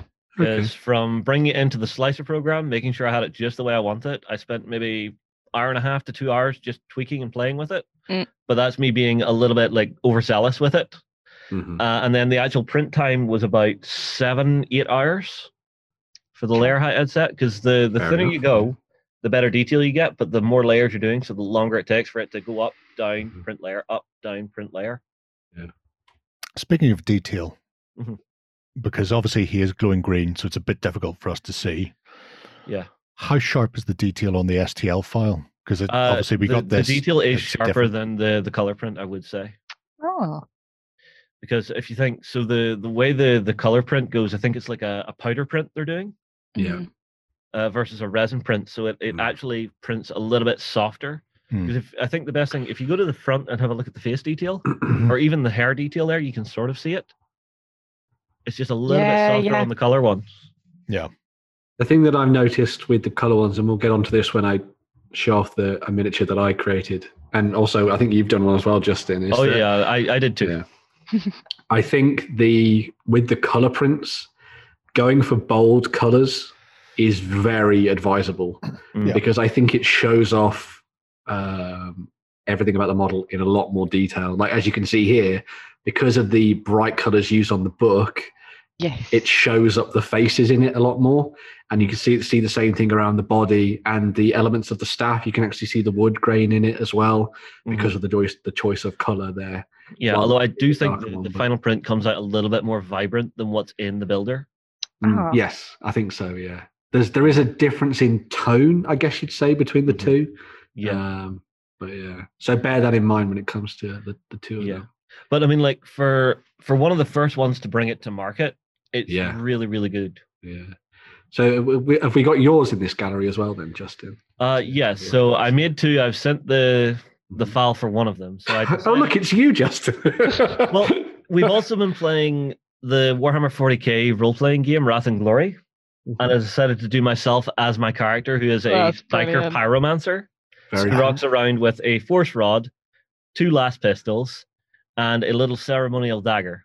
And of course, That's it's me, so he has to be smoking a cigar. You, I was going to look, say, brilliant cigar, like brilliant. you look like a heretic, Justin. I think somewhere an inquisitor is hunting you down. No, no, no. I'm Sounds I'm, a I'm working for an inquisitorial agent. This is Okay, kosher. yeah. And then there's how it turned out. So the one thing I'll say is, you see some of the metallics Yeah, didn't come out exactly the way I had hoped. They're a little bit Mm. more of a matte finish. Yeah, Yeah. that's true. So I would say whenever you're building your stuff, go for more like block colors for that finish. Yeah. Mhm. And of course, the second one I did was just a mini me rocking around with a Thompson submachine gun because why Of not? Of I was going to say it looks basically like you now, Yeah. Justin, just Yeah. without the hoodie. So Hood- hoodie and headphones on. That is just you all the time. Yeah. I did mistake the headphones for some kind of like Shakespearean haircut there. Oh, I that thought the same thing. Yeah. No, but I just thought, you know what, it's a little bit fun. And the nice thing is, so I've got the the colored print there as well. Mhm. That is the the premium plastic print, I think, or like Mhm. That's what I did for mine as well. Yeah. and it comes pre-primed, so you can just go straight to painting. yeah, Brilliant. yeah. But, um, Fascinating. Fun. No, it's nice to see that how the well the because obviously with the goblin you've got those really bright luminescent colors and how that translated over and then with yours which has got a little bit more of that grim darkiness to it how that translated Yeah. uh, and i'd say that a lot of it has m- as for the most part worked especially when you see some of the shading elements that have gone into the the cloak Yeah. and sort of the Yeah, outfit yeah. I mean, so- there's there's only one detail I wish would come out a little bit sharper, and Yeah. that's the eyes. Right yeah Yeah. yeah That's, Yeah, you've that's- lost that. That's that's my my my one little point where I I, I really I know they're going to be working on it. It's the one point I really want them to work on, just to have Mm. that that final fidelity in the features of the face. Yeah, yeah. But no, it turned out quite nice actually. Mhm. Yeah, it did. The Yep. result. The nice thing about the going for the slightly more pricey hard plastic Mm. print as well is that you don't get the uh, well, you don't get as many of the lines. Yeah, you see, I it. think I might have went for the So- the lower one that's like twenty Oh, quid. right, okay. Mm. Ah, well, I went for the Why you higher one, so them. we'll see the com- we'll see the comparison soon. So, Yeah. But even Uh, then, they're they're so minor. Once you start laying your paints down on there, those are going to fill in and smooth out. Mm. Yeah. Yeah. But I, I think in general, it's a really nice way to look at creating a very unique role play character. I, 'cause I, I was talking to my friends about this, and they were, and they were like, "How much did you? How much? How much was it?" Blah blah blah. And I was like, "Well, it is quite expensive when you think you factor in a lot of the different elements for it. Yeah, But if you're going to be making a unique character for your role playing games, it's Yeah, pretty damn good." draw. I, I did I did say just make sure that your campaign doesn't die on its ass because if it does, then your ca- your character is now you know effectively going to have to be redone for a new campaign later on down the line. So either Why, Jerry? because it's it's been Easter recently. Because you can't stop me. yeah. I, I'm in your character giving you eggs. The egg of doom. Yeah. Yeah, that is the other nice thing as well with these characters. You can literally share them with people and ask them what they think, Yeah. and they can make tweaks and mm. share it back to you, going, well, That's "Here's what. I would do to the character." I, I'm just going to, I'm very quickly going to minimize you, and then you have to tell me to unminimize you later. Um, because one of the things Hero Forge do is they update every Tuesday, they put new stuff in. Yeah. Nice. And this Tuesday past, they added uh, wheelchairs. Ah, Brilliant. modern fantasy battle and uh, fantasy. For those town, wanting to do combat wheelchair characters and stuff like that. So. That's fab. yeah, Yeah. which is something where a couple of other um, companies I've seen. Although your massive vape pen is going right through your radio, but just tipped over. my You'd have, to, staff. you'd have to fix that. Oh, You know, have you ever seen those people who are just going along on a bicycle and they just jam something in the wheel to make them tip? Oh, yeah. Yeah. I just want flames coming off of that wheelchair now. That's what I want. How does the motorcycle look? How does the motorcycle look? Yeah, Uh, which one? You've got a sci-fi and a regular. Uh, go sci-fi. Go Sci-fi. Sci-fi, yeah. That's pretty cool. It, the egg Very completes drawn. it. Yeah, that got to keep the egg. it's like, what does it mean? Again, I mean, like I, you know, maybe it's just me being a young hooligan. If you take the flames out of the hand, so he's holding it, he's just planning to drive by someone and just egg them. yeah, it does. Visitor, the- heretic, bird. The STL files are they a lot cheaper to buy them? They are. Yeah. They are very cheap to buy. But e- I even want to say it's about to- six dollars for the STL, That's not bad um, at all. and then it, and then they do little um, sales every now and again where it drops down, you know, by a couple of dollars, so you can get them like Yeah. half half price type of thing. Yeah. So Yeah. Although the the top end they do is you can actually get it cast in metal, wow. in metal, Yeah. which is quite cool. Uh, but so as well, uh, obviously, Justin, you went and did uh, like a color and a Hmm. and the plastic version. I also did sort of uh, the hard plastic one and a color one as well. So for me, obviously, with Stargrave coming up soon, I Yeah. thought it'd be cool to try and put together a little bit of a, a character that could maybe lead a crew in Stargrave. This this does kind of have flavors of Ben on it. Uh, well, yes, that may be some of the influence of Flavor of the, Ben. of the face. okay, Uh, but um, uh, don't give me an egg, uh, uh, Jerry, No, no, whatever no, you do. right, But um, so what? Interestingly, I had heard about the whole idea of the metallics being an issue, and Mm. so what I did was I thought I'd go for that kind of plastic sci-fi that you sometimes get in high sci-fi films, Mhm. and so I went with that style. But then also went with the bright colors again across the model because I thought that would be the best way to pick out a lot of the details. Yeah. and I think in general it's come out quite nice. Mm. in Yeah, end. I mean, I I would maybe have you used a very little bright flash? Because you seem to have this one in particular. The hair is definitely lighter here. It Mm. looks like the photograph has bled out some of the colors It may be just Or- the light that I filmed that I took Yeah. the photo under. because it's uh, certainly darker in this one. yeah. Yeah, yeah. There's it is. also a little bit of a loss of detail on the the thigh armor piece. yeah. So the hex Yes. detail on there is missing a little bit, Mm. mainly because I again I'd probably put it down to the dark color choice. Hmm. I think maybe if I'd gone for a brighter color and then maybe done some contrast on it, perhaps it would have picked out a little bit more. Yeah. Although Uh, Ben, see for that miniature, I would love to see it with just like a little soft tone over the lot.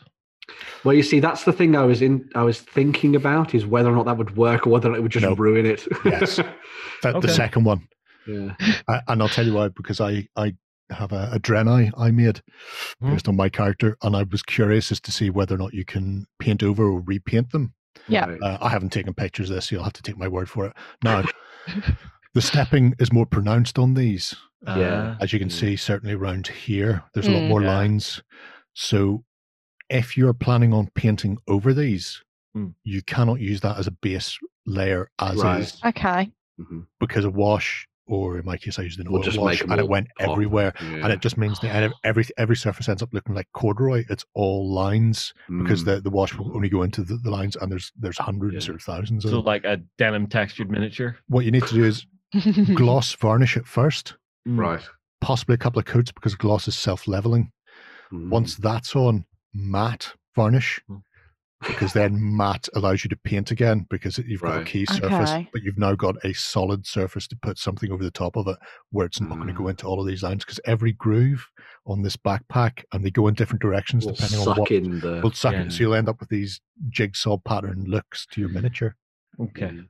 But yeah, to know. it's it's But, it's not uh, one to do right off the bat. The thing that I that I quite liked about how it turned out is if you if you get a look at the face again, Mhm. uh, you can I'm not sure whether or not it shows in the photo, but the it did actually pick out the blue in the eyes it did, yeah. um, as com- as a pe- well you can't Uh, really see it too much that there, but um, though you did actually pick out the little blue bits, so picking a sort of lighter color there did actually work on those, and there's a little bit more definition to the facial features as well, perhaps maybe with the beard choice as well, but Mm. um, but yeah, I- also, I- I, made the face on mine kind of narrow. Yours is a little broader. Yeah. My big old fat face, Justin. Yeah. I Um, said nothing. Nothing. Anything. Uh, hidden by the beard. Um, but yeah, so uh, in general, I was very impressed by it. Uh, and obviously, it's an it's a very stylistic choice Yeah. to print your miniatures like this. Yeah. Um, because in essence, it's probably not going to look like anything else that you've got in your collection. But if you are doing something role play based, then I think it's a pretty good idea. Uh, I have to say, um, I think we talked about this possibly during Blue Monday, or Mm, maybe I just talked about it in general afterwards. Um, yes, there's a slight softening in detail when you get them printed in color, yeah, yeah, but the trade-off is it is unique to you. Yeah. Yeah. And if you were to go to a sculptor and go, I would like a unique miniature, please. Here are my specifications. Mm. I want sci-fi armor. I want a gun. I want a beard. Blah blah. It'll cost you quite a lot. It Yeah. will cost Yeah. you substantially more than this. Uh, and then if you go to somebody and go, maybe you're not a painter. And a lot of, of role players aren't painters. That's you often hear this that you know the pre-colored stuff um, gets used because they're not painters. It creates something Um, in, immediate for them on the tabletop. Yeah, because again, if uh, if you go to somebody who paints uh, commission painting, mm, you'll pay about the same for even a more basic color scheme. So yes, you, Yeah. you lose a bit in definition and you Yeah. lose a bit in the the colors. Mm. You know, I mean, between both the Eggman and um, and yourself, I think that there's still. I mean, you've got shading and highlighting there, which yeah. Yeah. you wouldn't get from commission painter unless you're going to start Mhm. paying probably triple digits Yeah. in, in cash money. Now there is one other aspect to this. So you see the one that I've got just in grey there. Mm. Mhm. I still colored that whenever I had it in the builder. Right. sort of like test color schemes Yeah. and figure out what colors I wanted to put where before laying paint to brush. Yeah. Mm. That is a good way of doing things. And I, I know a lot of people who use the renders Mhm. or, or they sign up for the, is it Hero Forge Pro where you Yeah. get the tokens and stuff made. Um, so there are lots of different options, especially if you're doing digital Yep. stuff, which is cool. I, I, I- what I find, what I love about this is that just kind of a, where I've had to play with it as well is that there is literally options for everything. And Yeah. for me to try and find a miniature that has these on it, they're in here. They're in here. there, yeah. Mm. They exist, and it's like if I was to try and find something for for a D and D campaign or for whatever it might be, that might look like myself, or to have Mm. that, I wouldn't be able to find. I'd have to really look and look and look for something to have this kind of hairstyle, and this is in here. And if I just wanted the STL file just to download, it is quite cheap. So, I'm waiting for Jerry to give me buns now. oh, it's it's on they put, head. they put jodhpurs in as well for pants Yeah. this week. I'm going for the jodhpurs, but I can't find them. Um, but so we've seen the the I suppose the STL printed, and we've seen the color version. You also got a Harry Dresden model. I did because nobody makes a Harry Dresden model apart from, and I found this out a couple of years ago. Michael from Oathsworn did sculpt a Harry Dresden, For and he sent me a picture of it once for himself because no one was doing it. And he contacted them about making a line of miniatures, and they never got back to him. Now Oh, he's more successful with bows and badges. Maybe they'll do it. time Um, to pick up that business card again. but because nobody makes miniatures for Harry Dresden, I was like, well, he's one of my Mhm. favorite literary characters. Yeah. I'm gonna, st- I'm gonna stick him on the table, you know, get a miniature done for him. So that was the version of it that I did Mhm. in uh, render form. This is from quite a while back now, actually. Uh, but this was him with his little cat as well, which I thought was fantastic. So always got to put that in there, although that's missing in the original, in the finished model. Oh no! Um, but yeah, it was nice um, playing around with the the the the um, the tools once again, and it allows you to make very unique and interesting characters, as we've already discussed. Mhm. Um, so it was very easy to get a Harry Dresden that looked like the ones off a lot of the co- the covers of the graphic novel, well, not graphic novels, but the um, Mhm. the comic books and that kind of thing as well. Mhm. But I thought, you know, maybe get him printed. Mhm. Uh, and so this is the I think the ver- there should be an un- undercoated version of him Mhm. above. There, There we go. So this is the hard plastic highest Premium one, yeah. end premium version. right. Mhm. You can see the difference instantly. Mm. And uh, yeah, immediately the amount of detail that you see in the Yeah. face and the hair is like We it- can even it's- even frown lines you can Yeah. see in his forehead. Yeah. Like, Well, Well, I I think think- that's actually stepping lines. but it also works as frown lines. well, to be fair, Yeah. you've got frown lines. now the thing that was that is is interesting is that obviously I mean Dresden wears the big trench coat Mhm. and so you've got well sorry a duster so you've got to put that on the model oh yeah. But it does create large areas of just blank material Mhm. which does show up like a lot of the marks that you get in the process Ah. thankfully the undercoat does kind of make up for that Yep. uh, which kind of which was just a, a Grey Seer over the top is it Grey Seer no Wraithbone. wraithbone over the top of it uh, which kind of helped with the model I But- wonder what they make them out of because I know, yeah having been looking at this recently, um, I know you can use acetone to smooth off some of these, or Right, if yeah. if they aren't made of the right plastic, acetone won't work. So there's no point in doing a vapor bath. but you can use um, sandpaper and get a mirror finish with, with sandpaper. Mm, If you're prepared to sit there with sanding sticks from like th- 400, well, there's not much. So you're not doing a huge amount. You're not having to Yeah. work away massive lines, but start with like a 400 grit, wet dry, Mm. and then work up to the sort of thousands for a mirror, a mirror polish. You see, that's far too much work for me. Is it? So The- the- the- the only normal, time I've seen day anyone in the go McCabe that far- for me. I'm. Uh, the only time I've seen someone go that far is whenever it's someone who's like, I don't know, mashing up like a, a bunch of cucumbers, compressing them down, and then sharpening them into a knife. wow, There are videos Oh. of this on YouTube. wow. Oh, Sure. I'm, I'm Uh, really, No, they, I was going to say, I'm really sorry to say, but Justin sneezed a minute ago and it's literally agging me that I haven't said bless you yet. So sorry about That's I must say the, the priming does seem to have covered up a lot of the. it does. Yeah. yeah. Uh, now the interesting thing is your one came as bare plastic, mine came pre-primed. mm. So I guess that's one of the. I mean, you pay extra for the quality, but then they don't do the priming stage, I guess. But that makes, uh, you know, for me, I like working up from Hmm. the wraith bone, so that it makes sense to me. Uh, Yeah. To what I wanted to do. But um, once some paint was down on the model as well, um, I, I think it. I think it painted up quite. ni- It painted up basically like any normal Wow. model, really. Yeah. Nicely Um, done. And uh, yeah, I was. Excellent. Go- I swapped out. Um, uh, it really, it's really bugging me that I can't remember the name of his cat. But I swapped out the cat for. Oh my god, I've lost the name of the skull. Oh, what's the name of the skull? I completely blanked on Harry Dresden. This is gonna- really. You're going to remember it at three in the morning and be like, The it." skull is called Bob. There we go. No, well, that makes Now sense. the Yeah, cat? sure. Jesus. Grebo. I'm just going to call uh, Grebo.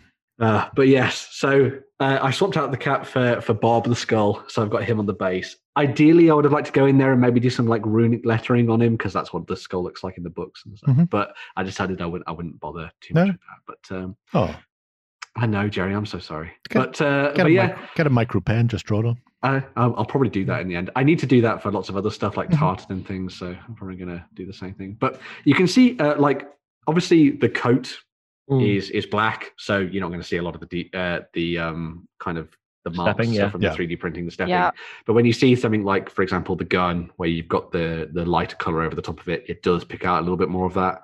Just a again- bit of texturization, but I'm Yeah. okay with that. And and and you're not going to be seeing these from this close anyway when No. you're playing with them. So you know, Mm. uh, I think it turned out quite nicely from sort of the initial concept of the render Mhm. through to uh, a, a painted miniature that you know you've done yourself. Now, I, I would say that in the round, if you're looking at using Hero Forge, Mhm. this is probably the scale you want to go at in terms of uh, expense. If you're going to be making a unique character for a role play, I would say Mm. because you get the detail. It enables you to just sit down and paint it, uh, and it's not been overly expensive. So if the campaign does die on its arse, you're not going to be out of pocket. So, uh, but yeah, I, I, thoroughly enjoyed the process, and Mhm. in actual fact, the delivery of it all was was pretty on point as well. It was very Mhm. quick, considering you know the 3D printing that they do in the color side of things as well. So. Yeah. One final warning for anyone using the system: be wary of fairy wings. Because Oh. well, That sounds Warren- like a very cryptic. I know. well, no, it's wary. Warren. Warren did uh, some D and D miniatures for his kids a few years yes. ago, Yeah, yeah. and they were all like fairies with like wings and bows, and just all those big hanging out components made it a little bit more of a challenge to get a good print out. So be aware of that. And I imagine that comes down more to um, practice and knowing Yeah. how to do. If you're 3D printing yourself, uh, Mhm. whereas, Whereas if they did it, I yeah, suppose. just let them. Yeah, That's Yeah, what you're if you let them do it, professionals yeah. for. yeah. You do it so I don't have to. Dance, for me, dance for me and then throw pennies at their feet. I believe they. I believe they both came through Shapeways as well. Um, Yeah. So, and they have a European distributor, They so do. that's why the, the time lag between creating it and getting out getting it out there is pretty short. Yeah. I think the between ordering and receiving for my ones, I think the gap was about three weeks. Yeah. yeah so it, it all depends on how much of a backlog they have at the time as well. Yeah. Mhm. But um, in general, uh, a really interesting system, Hmm. and and I, I will say that I was very skeptical of exactly how full color would look.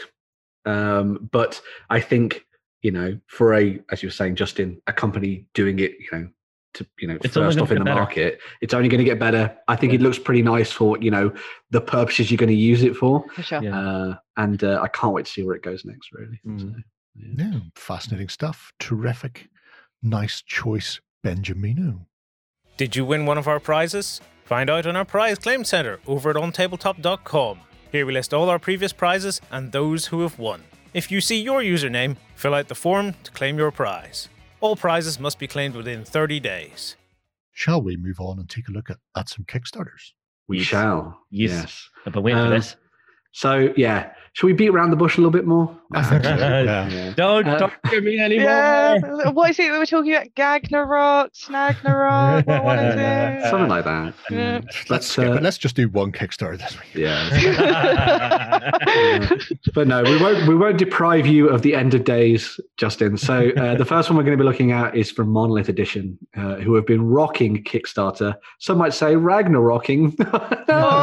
Oh! uh, with Mythic Battles Ragnarok. Uh, and as you are uh, quite the lover of this game, Justin, I think we'll we'll let you go through this one.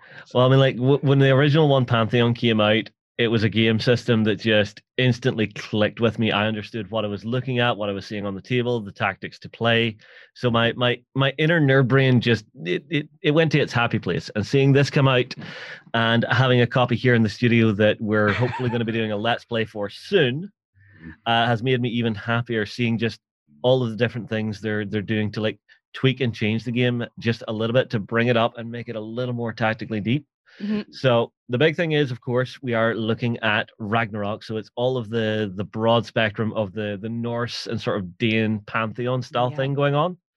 Uh, they've been busting through stretch goals like crazy, and my word, you get an absolute boatload in this Kickstarter if you're diving in on it. So Mhm. I'm going to go full disclosure. I've gone all in. Yep. So There was no course you doubt about it, was there? There wasn't. Yeah, this this one is going to just be arriving at my doorstep in the future. So I'm going to have everything, and I'm going to love it and enjoy it, and take it home and just put it on my shelf and look at it, and it's going And, to be and hug it and pet it and call it George. Yes. yes, exactly.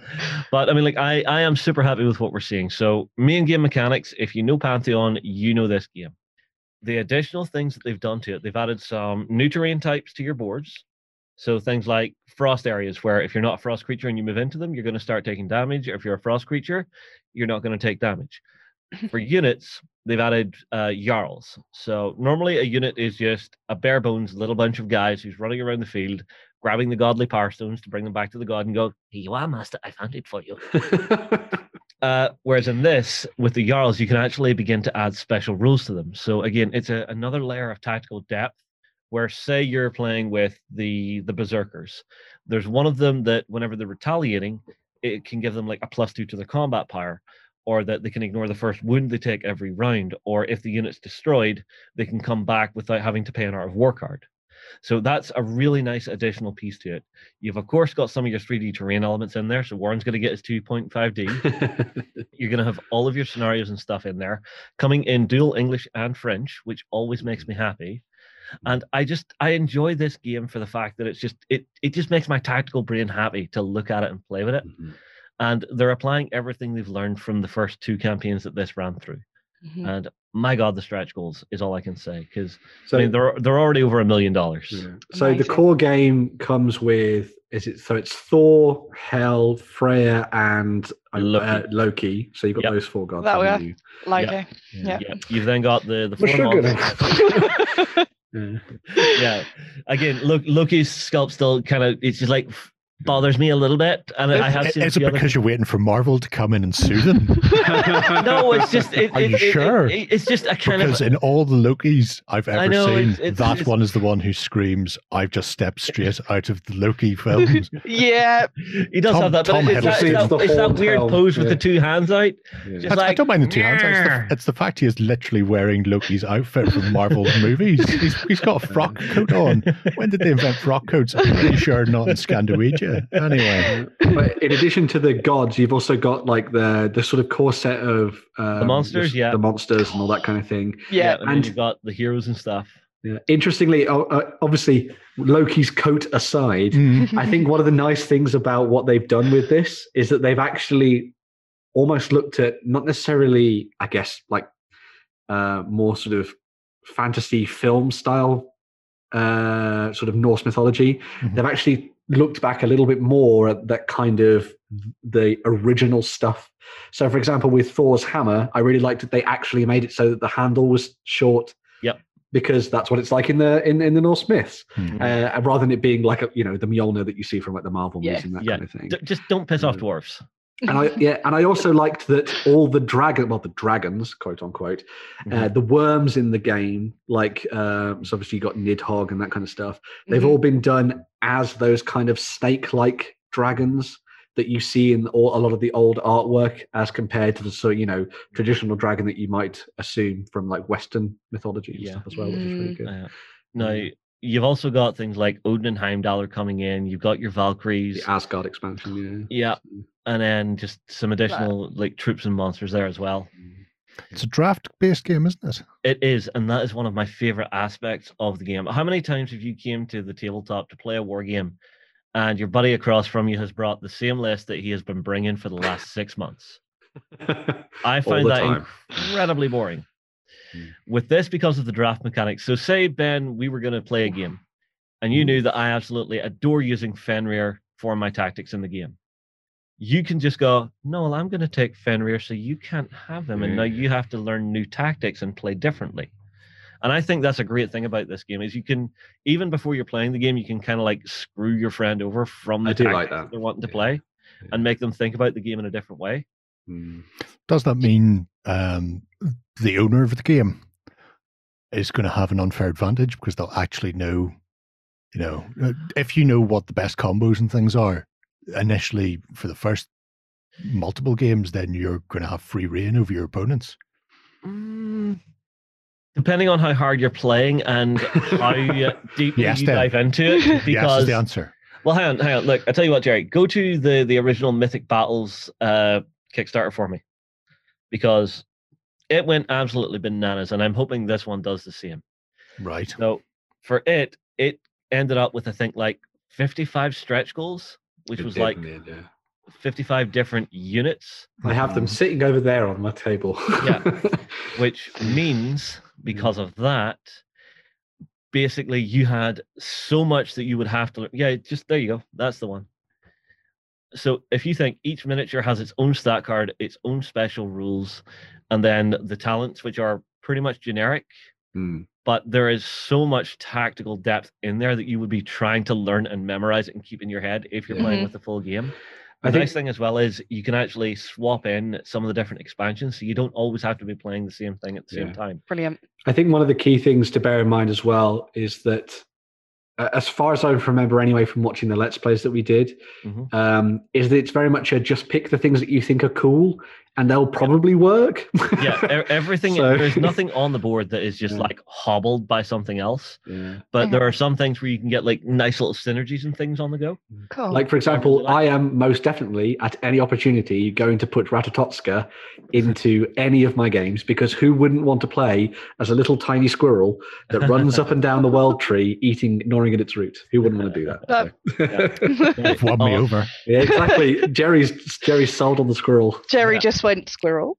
Squirrel. now, on top of that, you have some of the the core mechanics of the game actually negate someone just being like constantly hammering you with the units. So you have the activation system. Mhm. So each unit you pick up will give you a certain number of activation cards and Art of War cards. So your activation cards, obviously, they're what you're going to use to activate your units. You can only activate a unit once per round. However, you can activate up to two units in a round, but you have to pay an Art of War card for it. I like doing that sometimes, but there are a couple of uses for the Art of War cards as well. Because you're working off a hand and you only get to draw one a turn unless you pass where you draw another one, you can use the Art of War cards to either draw two cards out of the deck at random from the top, or you can use them to go hunting for a specific activation that you need to pull off a tactic. Cool. But again, it's that that risk reward, that resource management then. Because as soon as say Thor has four activation cards, as soon as I've done those four activations, I have to wait till I've burnt through my entire deck before I can use him again. Right. Yeah. So it's all about learning the best times to use specific Exactly. characters and monsters and that kind Exactly. of thing. It's you're you're prioritizing your activations to get the most use and the most effect out of your units. And sometimes you will just have to be top decking it, going, "I'm dying for an Art of War card." uh, another thing I, w- I was going to ask as well is that so like we've talked about it as being like a one v one experience, but they do it is two to four player. it goes to four players, and that So is is that- nutty. Is that just chaos free for all, or is it team based, or is it? uh, it is a team based, and you can Right. do free for all as well. the The important thing is the all right. Say you're just doing a skirmish, so there's skirmish and there's scenarios to play. Right? If you're playing skirmish and it's one v one, you get 18 points to build your force. If you're playing three player, you get less. If you're playing four player, you get less. Right. So okay. it really tightens things up to make sure that it, the game doesn't like bloat out and there's too much on the table. It keeps Mhm. itself balanced in that way. Mhm. And then on top of that, you have sort of a, a greed versus need mechanic in the dice rolling. So the dice only count up to five with a blank face. Mhm.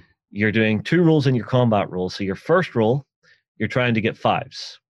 If you say roll a four, anything that's rolled anything else except for a blank, you can use as a plus one to make it up to the five.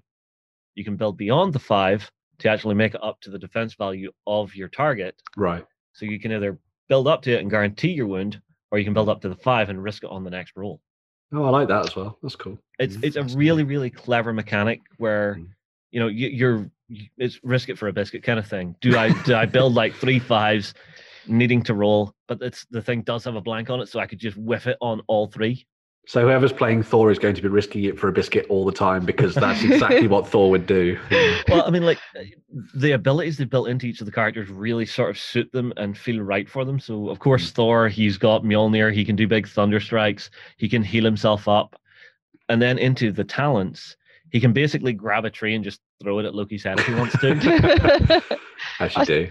I saw that on their Kickstarter that they had the miniatures, the monsters. They were Titan size. How big? How much bigger is that than the regular one? oh, they're they're they're huge. Uh, yeah. So basically, so regular miniature is about 35 mil scale, right? Mm-hmm. You saw the gods last week; they're about twice the size. Yeah. The Titans are about the same again. Oh wow. Yeah. So they they yeah they are pretty big and beefy miniatures. Some of them. So if you're going to be throwing Jormungandr into a game, uh, it's Yeah. going to dominate kind of thing. Well, So, not yeah. really, because even that balances out because it's counted as a huge miniature, Right. and so the board is basically not laid out in grids or anything. It's all like randomly shaped It's like spaces. segments, isn't it? Yeah. Yeah. yeah. But because he's a huge miniature, he will go into a board space. He will fill up the entire board space, and anyone who's standing outside of that board space can then attack into him. Oh, okay, cool. Yeah, that's neat. Yeah.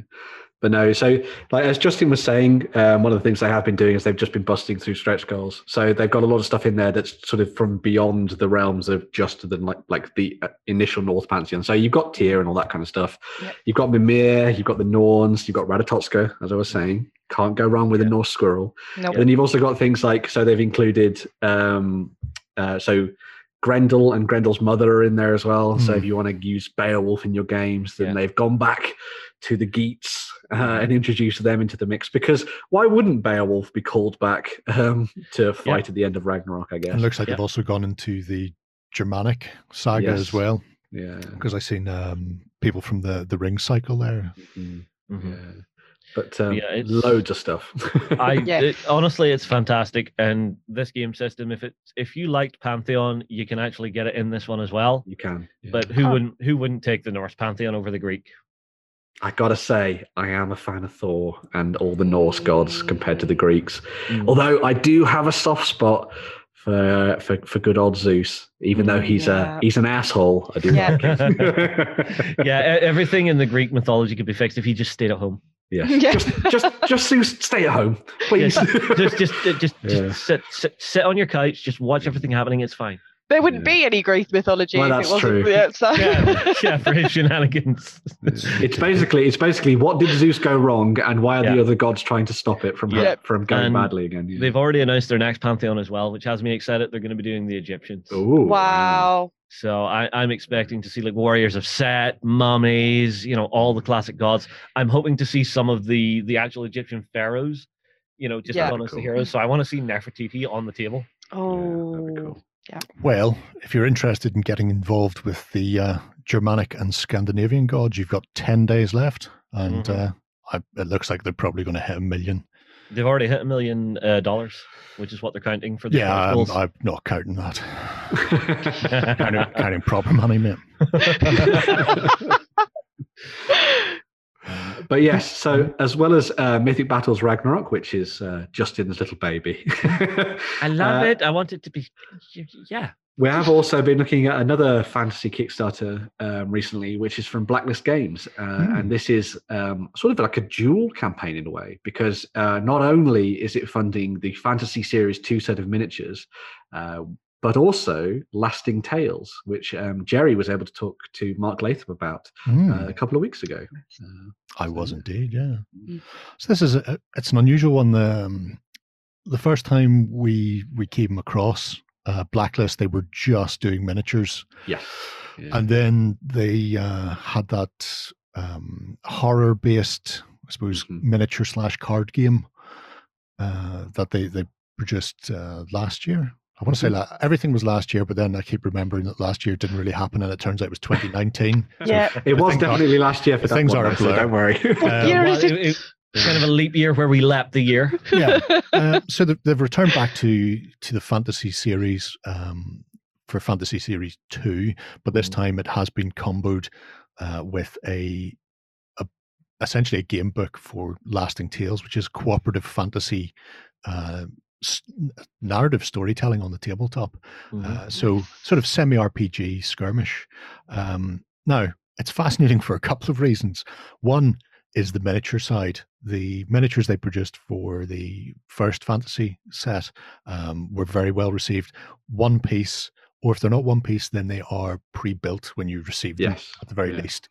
Um, and it was a, a great way of getting a lot of, of miniatures for tabletop fantasy gaming or RPGs because you had these heroes, but then on top of that, they'd also added in um, groups or mobs of monsters so you could get, you know, half a dozen kobolds or um, orcs or whatever it happened to be.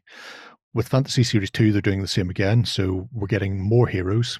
Um, and then they're they're varying the heroes. So if, if you picked up the first one and you've got a female dwarf paladin, then this one it might be a male dwarf paladin, or vice versa, uh, or half orcs, or whatever it happens to be. So we've got a lot more of these these character models, which are really nice sculpts. Mm. Uh, and again, another big Galvi bucket filled with various things to kill up on the tabletop. Um, so here we see kobolds, uh, dragon faced, not dog faced. I'm not going to say they're wrong, but co- kobolds come in two flavors, and I prefer do. mine to be dog faced. Mm. Um, but doesn't matter; they die all the same, regardless. um, They're in the way of the goals. Uh, that's the Yeah. so you get these groups of archers and wraiths and wormlings, so all the sort of stuff you'll need um, as they they Ooh, go throughout the campaign, adding more and more stuff for your gameplay. Um, then at the same time, we have Lasting Tales, and Lasting Tales is a figure agnostic game. So you don't have to have the miniatures and you don't have to buy the miniatures from Blacklist for that game.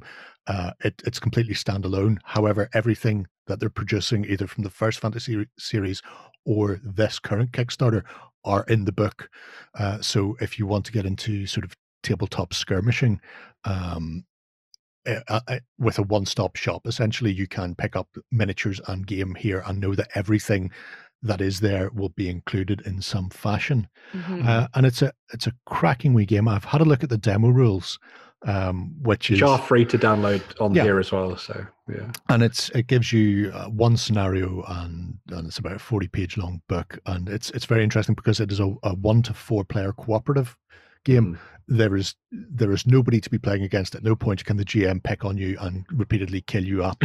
Instead, um, instead what you do is you play a scenario and the scenarios will be themed to a certain extent. So the first one is a haunted village. You arrive at a village um, in the afternoon after a long day murder hoboing away out in the forest somewhere and there's nobody there it's deserted and so you have to sort of investigate and as you investigate then things happen in the town and this is all procedurally generated and there's some really interesting things that mark's done with the game. Uh, for example when you kill stuff it goes into uh, essentially a dead pile but they then migrate into the graveyard. So you have a one turn buffer. And then after that turn, uh, you roll, or you'll be told when they can come out of the graveyard and be Cool. respawned. So you've Ah. always got one turn's grace. And then if your rolling is particularly bad, they might not come back for a while. But D6 are very swingy dice, as we know. And eventually you'll just start rolling, and everybody who's been stockpiled in that that graveyard will suddenly come swamping onto the board. Um, and, and it has a lot of things that that will be familiar to um, Warhammer players or RPG players. You've got very similar stats like willpower and the like. You've also got fate points that can be spent to re-roll dice. But then some scenarios also will burn your fate points. So that that first scenario in the in the demo rules um, explains that uh, when the sun goes down after turn, uh, I can't remember. I think it's turn seven. The sun sets, and from that point on, while the undead are coming at you, you will lose a fate point every turn. And if you've spent the entire game wasting them on rerolls that you failed, you'll find that your your hero will die very quickly because they've got no fate to burn and they will just go down. So, um, so that but that's just one example of how they're working.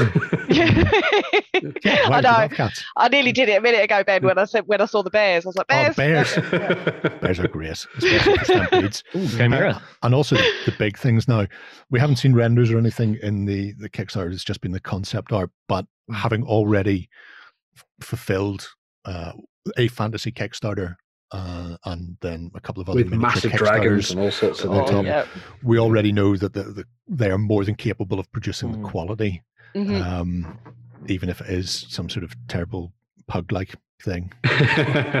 You're looking okay now, son, but four generations time they'll be wheezing heavily and staring at two Aw. opposite Oh, no. Harsh. It's not harsh. Uh, My brother has a pug. They're terrible wheezing things. oh. Um, but yeah, it's, uh, it's fascinating to see just how far they go because they're currently half a million thereabouts and have unlocked a And so much stuff has been unlocked. Yeah. It's, Oh, it's yeah. crazy. Yeah. and and I do like how they're doing it where they go hero, some things, some monsters, hero. Like one of the things bigger I one of the things I saw when the initial the initial Kickstarter came out, and then this one is that even if you're not going to play Lasting Tales, which seems like a fantastic game in of its own, actually, um, like this is like the perfect place to come and pick up basically anything you'd ever need to be a dungeon master. Oh, yeah. Because there's every minute, there's every monster that probably exists in the in the monster manual by this point, uh, which is just wild. Uh, They're also doing, um, and these are the things they're they're doing a mixture goals, of yeah. Unlocks via social media as well.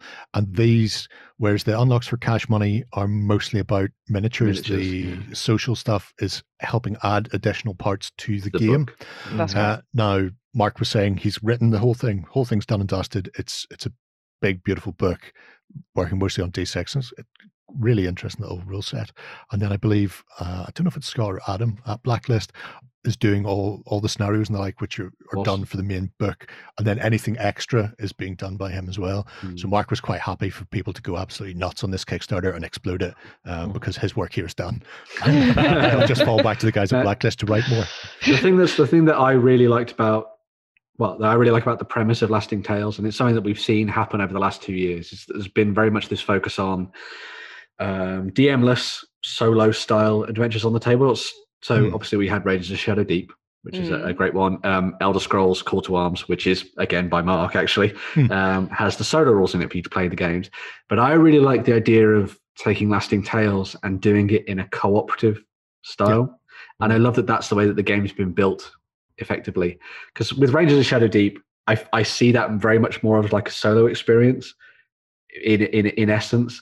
Whereas with this, because it's got that D and D theme, that choose your own adventure theme going on, I feel like it could be a really nice halfway house between playing a miniatures game and playing your role playing games, and actually building up interesting tabletops. And because of those additional scenarios that have been designed for this Hmm. and come in the book and all that kind of thing, I, I, I find it a really attractive prospect for someone who, like me, ends up doing most of the DMing most of the time. Sure. Whereas instead, I means can you step never get away to from play. always one. Yeah. Exactly. Yeah. Instead, I could be like, it doesn't matter. The game's the DM. We can all piss on him. That's the way to do Uh, uh, yeah, so, yeah. And they were saying uh, the scenery packs. I think Brilliant. if there's a scenery piece made, certainly for some of the bigger ones like the the fountain and the like, there's a scenario that ties into it. Brilliant. Although Brilliant. you can just obviously if you're not picking these up, you can just substitute it with whatever you know for Mhm. the the scenario in question. So, um, I, I'm really I'm really keen to see where else they go with this because the, the system is uh, is very solid. Mark does some.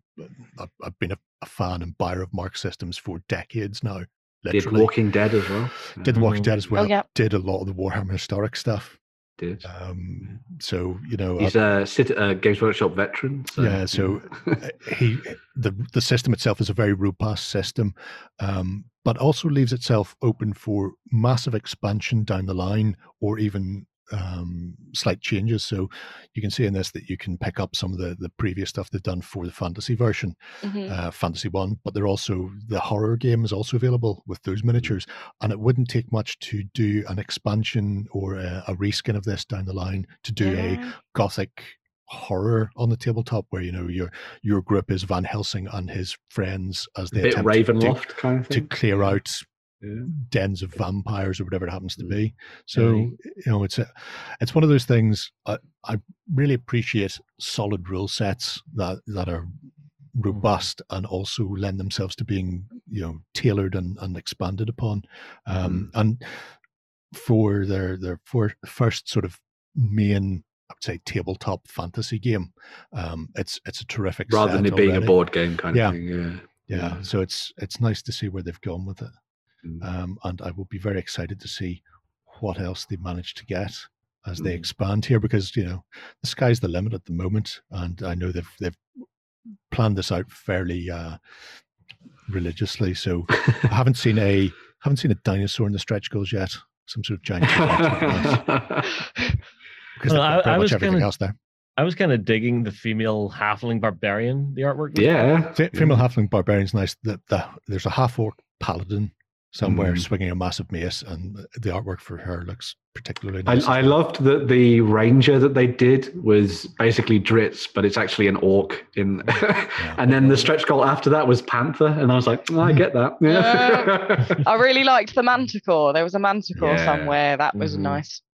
and and a dwarf bard who is just bongoing Brilliant. away on a on a drum, Yeah.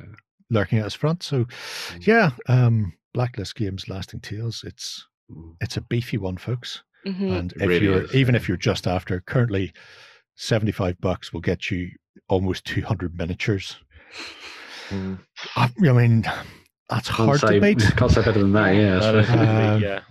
uh, barring just going into people's houses and just taking my collection. but there's there's yeah, so almost half a mil and eleven days left on Lasting Tales. Yeah. Definitely a good halfway house. I think that one. Definitely want to check out. Yeah, I would definitely I would definitely suggest grabbing the demo copy of the rules and having a look Yes. because it is Have a super simple. Yeah. Uh, and we'll give you Many of us idea have got lots and lots of miniatures in our collections that we could use for it. So yeah, and you can you can have a couple of games and see uh, if if it floats your boat, and if so, you can always grab the book. Then I imagine this one's going to be around for some years to come. Yeah. It's not going to be a, a flash in the pan. Mhm. So yeah, superb. Two excellent Kickstarters, young man. I approve. As well. well, Justin was so excited we had to we had to show it off. We couldn't not.